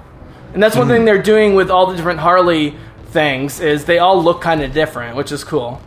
Yeah. And they're uh, moving things to Metropolis, which I'm very excited about because I'm sick of Gotham. So I'll just Sorry, say right, my biggest complaint about this is that the graphics look even more realistic than the other game, but then when you see them move around, it doesn't look quite as fluid. But this game is way less far in development than Gotham Knights. Way less far in development. So this Yeah, is this yes. two years away, so that's fine. They've got so much time. Um, they just had to show us something. I think just to get us hyped and excited for what this is. Super excited that they're going with Brainiac. Like I love, love that. That they're diving into that more uh, supernatural, alien, fantastical element Mhm. rather than oh look, it's Deadshot again. Side note: Um, I have tons of friends who love Suicide Squad movie and Harley in general. Hate the Harley cartoon because they think it's like overly snarky. I'm like, how can you like the other Harleys and not the Harley cartoon? Like, Oh my that's so God. Harley. I love the Harley Yeah. cartoon. I, and it has The a lot Harley of heart. cartoon is amazing. has a lot of Yeah. heart. It's sweet. I mean, it, you don't expect it. Yeah, it's great. Her, her relationship with Ivy. I really hope Ivy's in this game at some point. To some, um, I don't know. The I really hope that there's a lot more characters in this game than what we're seeing. I don't care if they're not playable, just as long as they have like a moment with these different characters. I really love Deadshot. His design looks really, really good. Um, and going with the uh, Captain Boomerang teleporting is amazing. Everyone hated Jai Courtney after Terminator, and they all love him now. It's funny. oh, that's right. He did Terminator. I forgot about Which I that love movie. Terminator Genisys, but he was clearly the weak link. Uh. but that's because he was playing a Captain America character, which didn't fit him. Uh, Like Captain Boomerang fits him. It was just bad casting. Emilia Clarke carried the story, but he was it wasn't right for him. I do like that movie though.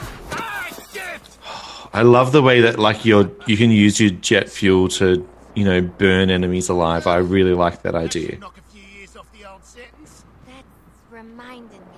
Can I just say also to any American watching, Australians do not sound like this. We hate that you think this is what we sound like. We do not. everyone hates the Aussie accents in American things, especially this. Which it's is- like the most the most commented thing. Which and here he is. Here he is. Because mostly you guys do American accents flawlessly and nobody knows. I love this reveal, this whole like King Shark, like, oh, it's Superman. And Harley's like, oh, leave us alone. We're just trying to help. And then that point of pure horror when they're like, oh shit. That's who we have to kill. Shit. what if what if Harley was just like Martha? like trying anything. You know what I mean? Like, oh, we're fucked. We're fucked. so what is this just flipping the and the guy interesting, situation? the interesting, the interesting thing is too. It's the whole Justice League. It's not just Superman. They're going to have to take down the whole Justice League, um, and that excites me too. We've only seen Superman, so obviously there's going to be Wonder Woman, Batman, Mm. because that's definitely part of the trilogy. Possibly Aquaman, possibly Green Lantern, Cyborg, Flash. So that's going to be interesting to see how they all fit into this game. Um, I already have a theory about the final boss battle for this game. If I can dive into that. sure, possible spoilers ahead, guys. Um, Go ahead. Well, I don't know this for sure, but my theory is because we're taking on Brainiac, spoilers. is that Yeah. the Suicide Squad will mobilize the Justice League and free them from Starro's control. Hmm. Sorry, why did I say Starro? Brainiac's control. Uh, and then at the very end of the game, uh, you'll flick once they free Superman from his control. You'll flick over control to Superman and have to destroy um, him playing as Superman, which is what something I think the only way that you could successfully be Superman in a game would be to do it on this level of destroying a being of equal power. That's my theory. It, it That's a good theory. happen. I have a question I just thought theory. of. So, you know, you sometimes complain about too many Batman things, too many Superman things. You grew up an Aquaman guy. You like all sorts of weird characters and interesting characters. Uh, Do you like the I, I had I had an interesting thought right now. Um, and as, Yeah. as we do the final section here, I'm sure you won't mind me playing um, uh, the video game trailers on repeat in the background. Um, No, go back for it. to go back. for it. Um, which is not being a Truth and Justice Superman guy and not being an old school Batman guy.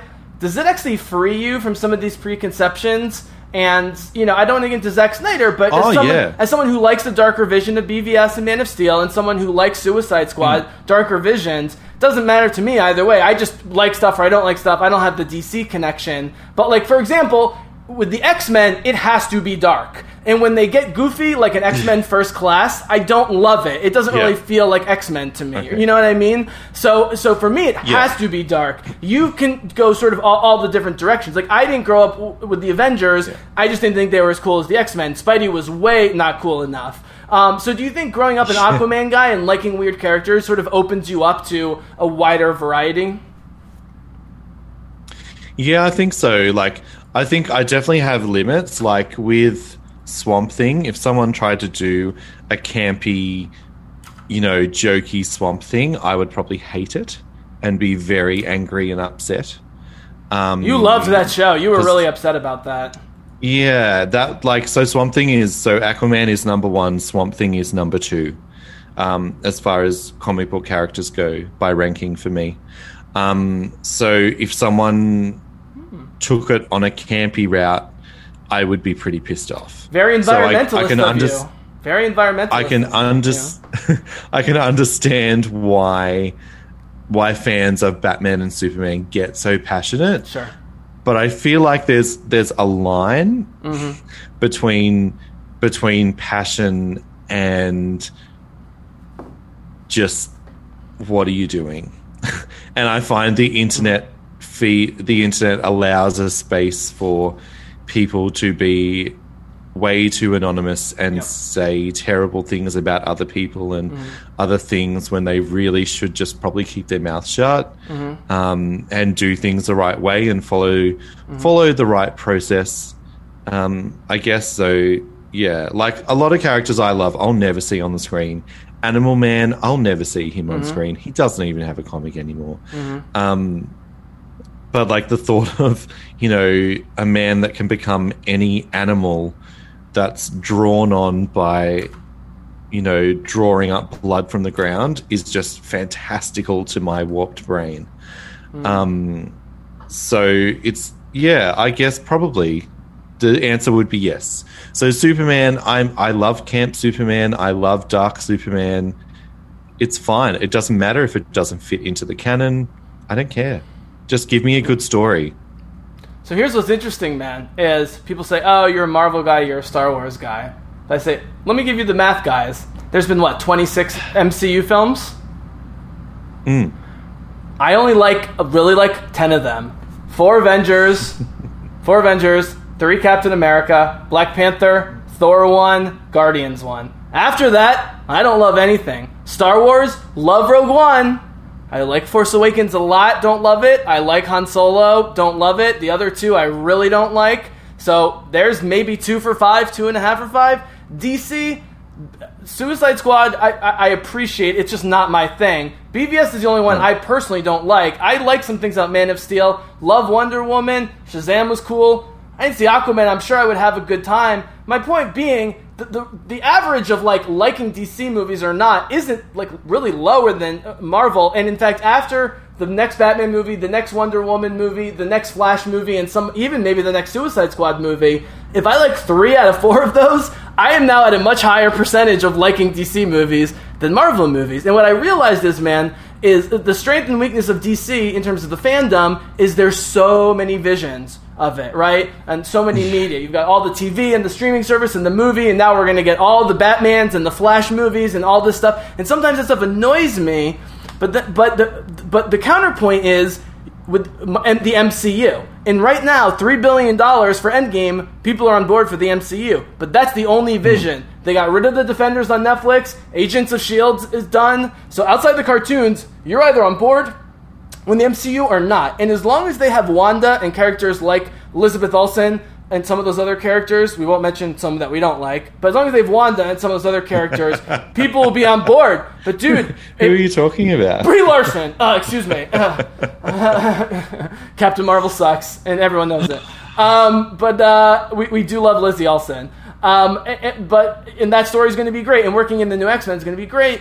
But they're also it's like you know it's like when you have a single genetic line, it can be super strong. But if you only have one genetic line, then you're very very vulnerable. So DC has a lot of genetic lines, and some are stronger than others. But just by having diversity builds strength. If people start turning on the MCU at some point, like Star Wars fans have turned on Star Wars, right? I mean, Mm. Star Wars canon was the be all end all, and now all of a sudden, at least half the fandom is totally alienated or just apathetic, like I am. So that's a huge strength for DC, right? But it also leads to unbelievable conflicts online and so forth that are really unnecessary that you don't see with Marvel. And I, I, I, I, the only theory I can come up with, other than what I just said, man, I'll let you have final word on this and everything else, is just that for whatever reason, DC lends itself to having the harder core fans.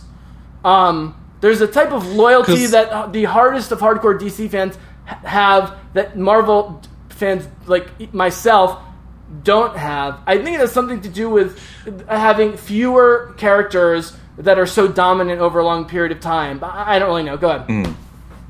Well, and I think that that's exactly what it is. Like we've had Batman movies since we were born. We've, you know, had different attempts at hero movies all of our lives from DC, not really from Marvel, and until a lot later, and they weren't overtly successful. Um, so I think a lot of the Marvel stuff is new to a lot of people. Um, and it's really only the comic book fans who know them. So there's less of a, I have an idea in my head of who they are. Whereas growing up, we had the Keaton Batman movies. Um, you know, we had freaking 10 years of Smallville. Like all you know the Christopher Reeve Superman movies that were huge. Like you can't say that about a Marvel movie. You can't say that about a Marvel property. It's never been a thing um, up until really Spider-Man X Men, uh, and then they just got driven into the ground and um, rebooted at a Well, later yeah, stage. but it's actually going to work out for the best because Wanda kills all the X Men anyways with the House of M, which they've set up beautifully. So that that's not a problem. I Oh. actually think DC. I think Yeah. DC fans are more like Star Wars fans, and DC has the advantage because you guys don't care about canon the way Mar- D- Star Wars fans are obsessed with canon, and so. Like I, you can be totally off the bus with DC, but then you get fucking Doom Patrol or Swamp Thing, and it's like, all right, I- I'm back on. Whereas Star Wars, it's like, are you going to delete this canon? Are we going to try and revisit? You know, like Rise of Skywalker was a terrible movie, but it's now canon, and you have to go with it. You know what I mean? Like, absolutely Yeah. terrible. Uh, you know, but like, you, you, you, now you have to go with it. Um, and you know, I've been saying for a while, even before Rise of Skywalker, that in the beginning, having can- one canon in Star Wars seemed like a good idea. It's clearly not one now, and Warner Brothers is delighting in not having to have a single canon, having tons of Harleys, all sorts of flashes, and stuff like that. It's it's a little hard for a casual person like me to follow along, but as long as I'm getting good shows and video games out of it, especially video games, then I'm, I'm cool with it. And I think that's what that's the message that I really got from DC fandom Yep. is that it doesn't matter if you're watching things on movies, the CW, HBO Max, video games, audiobooks now with the Sandman. It doesn't matter where you're watching it. You're you're allowed to have different versions of the characters. And this is something that I'm really really excited about is that they've got the right. I feel like with HBO Max and their newly released Warner Max and DC Max studios, is that they now have the right people and the right ideas that they don't want to emulate what Marvel's doing anymore. They want to do their own thing and they're embracing the strength of the multiverse, which they should have done from mm. day dot rather than trying to be like, oh no, we can't have two characters, one on TV and one on the movies. People will get confused. People are not stupid. Really. Yeah, that's true. People are not. Stu- People get stupid And- when they get super passionate, but yeah, it's true. yeah, Yeah. and they can do big events like they did with Crisis and loop them all in together. I never thought we would see a big screen DC character on a small screen CW show, but they did it, and they're open to doing it again and having things cross over and blend. They they want to do it. They want that engagement and that encouragement, and I really feel like that's where the strength is. And if they do embrace it like they say that they will, because let me just clarify, they say that they will. If they do, then I think that's where their success will be Hmm. Rather than trying to create this massive interconnected universe like Marvel Mhm. and try and do the same thing but with different characters. All right. Two quick final questions, one serious, one not, Yes. and then I'll let you go. First serious question. Okay. What's something we saw the other day at DCCC, as I'm calling it, DC Comic Con, or in two weeks, or didn't see that people are sleeping Mm-hmm. on or underrating that you think is going to be. So it could be something that big that's going to be humongous, something that's small that's going to be kind of big. You know what I mean? That people are sleeping on. Could be a TV thing I that we see in two weeks. Is the other thing? Yeah. Yeah, I think all I think the reason why they split it up is because HBO Max are still negotiating what to do with DC shows. And I feel like we will get that Doom Patrol season three announcement. We will get a Harley Quinn season three, probably season four announcement because it's so cheap and easy and quick to make. Um, and other things like Titans is moving to HBO Max. So we'll probably get an early renewal of that. Um, and possibly even a Swamp Thing season two, please. Um, I think it's the the TV stuff is going to be huge at the next event. Uh, they've got panels for literally every single TV show, so I feel like we're going to get all these big like small screen announcements at the next one. And they sneakily, a lot of people don't know this, but they made two new studios, Warner Max and DC Max. specifically designed to make content for HBO Max. And I feel like we may get a first wave Mhm. of announcements Yep. from DC Max specifically. Yep. So we're going to get DC films just on HBO Max and not coming to the movies. Yep. And this is where your Birds of Prey movies should go, not to the big screen, to that screen. Um, I don't know if you know, but Right. Birds of Prey released on HBO Max last week. Yep. Uh, and it's like top of the charts on HBO Max. It got trending on Twitter again, and so many people were It's not watching and loving surprising. it. Look, it got great reviews. Going- people love Harley, and people were waiting for it to come to TV. That's the that's the bottom yeah, line. and it's it's the kind of movie that belongs on HBO Max. And if they do more of that, I'm down for that. And don't take it to the big screen. That's fine with me. Um, absolutely.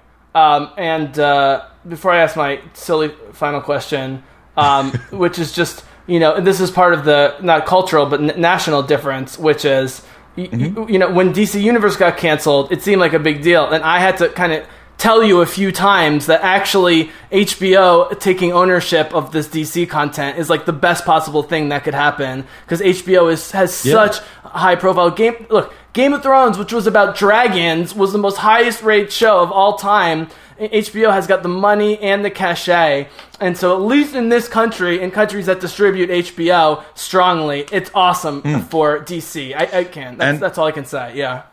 Yeah, and look, do you know what changed my mind on that? Was the Watchmen HBO series. Oh yeah. Oh, even my dad loved that. He f- fucking loved that shit. Yeah. I was. I don't want to spoil anything for those who haven't seen it, but there's an episode and it's just two characters in a cafe with a ton of backstory scenes.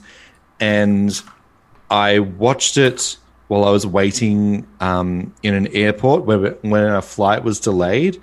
And I was a sobbing, crying mess on the floor from this show. It's one of my favorite shows of all time, point blank period. I don't care if there's no second season because this was so perfect. Is I it the best Watchmen? it by by continuing. Is it the Well, best? I don't know because I'm not a Watchmen guy, so I can't tell you. But for me, it is. Hmm. Interesting. I haven't seen any of them. I'll choose not to weigh in on that. Final question, Alistair. Yeah. What character are you? Do you want to play first and uh, Gotham Knights? And will you play co-op with me shortly after the game is released? Batgirl and Oh no! definitely. Okay, we'll, we'll have to switch back and forth. I, I can play Nightwing. I, I'll be happy to play Nightwing. Well, I'll. I was going to say I'll flick between Batgirl and Nightwing. I probably won't play as Robin unless I'm forced to. oh, dude. Um, What if you can switch between two? Like, what if you one person can switch between Batgirl and Nightwing, and the other person can switch between the other two characters? I didn't even think about that. That would be amazing. Yeah. We'll see. We'll see. Awesome. I'm sure Uh, we're going to get awesome. many more announcements. Alistair, thank you so much for coming on. This was the perfect time again. You know, I, I, I like to give DC a hard time, but the bottom line is, you know what? Things throwing shit against the wall. Honestly, it can work, and that's why Ezra Miller like, Eventually. just like taking the Eventually. Flash as an example, Ezra Miller, who I know annoys half the population, and Christina Hodson, who we've been hard on as a writer, and a director no one's heard of. You know what though? I saw that panel. They're throwing shit against the wall. I'm like, sure, why not? It could work. It could work. You know, like Yeah. I- sometimes It'll be interesting. Yeah. like the my problem with the MCU is everything is so tightly controlled and manicured and manipulated, and no one dies. They spent two Infinity War movies killing half the universe, and nobody dies except Natasha, Tony, and the bad guys. Uh, you watch one episode of any DC show uh, for adults. uh, You know what I mean? And that, that I think, I, not just the killing, but the adultness of DC, for me, is the big advantage right now. Yeah, definitely. Um, and uh, what? And, The except the exception being um, Titans season two finale with the trash. stupidest death of Sorry, all time Titans in is terrible. ever. It's terrible. Anyway, At least the CW isn't trying to pretend it's anything but a family show. Titans is terrible. I can't believe they're putting Barbara Gordon on Titans. It's a nightmare. It's an absolute and nightmare. Scarecrow. Oh god. Oh, the blue filter. uh, man. Oh man. They want to do. They talk. I'll, I'll give a compliment to your boy. If they want to use a filter, they should talk to Zack Snyder, who knows how to use filters. Their blue filter is just oppressive. It's absolutely terrible. And the cast isn't good. Okay, whatever. It doesn't matter. The rest of the shows are great. Um, and we'll have to spend that, another podcast. Thank you so much for being on as a DC fan. I hope you're really excited about the future. I'm excited for you and just in general as, as a fan for this stuff. Yeah, thanks for having me on. And you, I believe, are coming on my podcast next week, right? Yeah, sure. Just let me know the t- time and place. I will Um, be there. So we can talk all things Doom Patrol. I'll try and be more fully dressed next time. Hopefully, it won't be a thousand degrees. Oh, it's oh, fine. Doom totally Patrol. fine. Yes, yes, which we didn't even touch on. So awesome. Thank you, Alistair. Thank you, Bizzlecast listeners, so much. Um, it's an ongoing experiment here with the video uh, podcast, but uh, this should be available in audio and video form. So hope you guys enjoy it. Alistair, you're the man. Nova Stream, plug. Oh, plug. We got to plug, and then we'll we'll cut the stream. Plug the sites. Uh, so you can find me on the NovaStream network uh, at the moment, so novastreamnetwork.com, uh, and on your socials. I'm also kind of branching out doing my own thing, so I'm not kind of stuck into what stuff we get sent at NovaStream. So I'm doing that under Lethal, so you can find me at lethal.net. And don't be turned off by the fact that he's got like three accounts on every single social media that are quite similar, and he should be merging them or deleting them immediately. All right, buddy. Thank you so much. Thank you, Bizzlecast Thanks, listeners. Um, uh, you know what? The world's going to shit, but there's still some goodness, and that's what we got to hone in on here, guys. That's what we're trying to do here. So, hope you enjoyed this. We'll be coming back at you soon with some more DC and other content. May the force be with you, but for now, the Bizzlecast is out.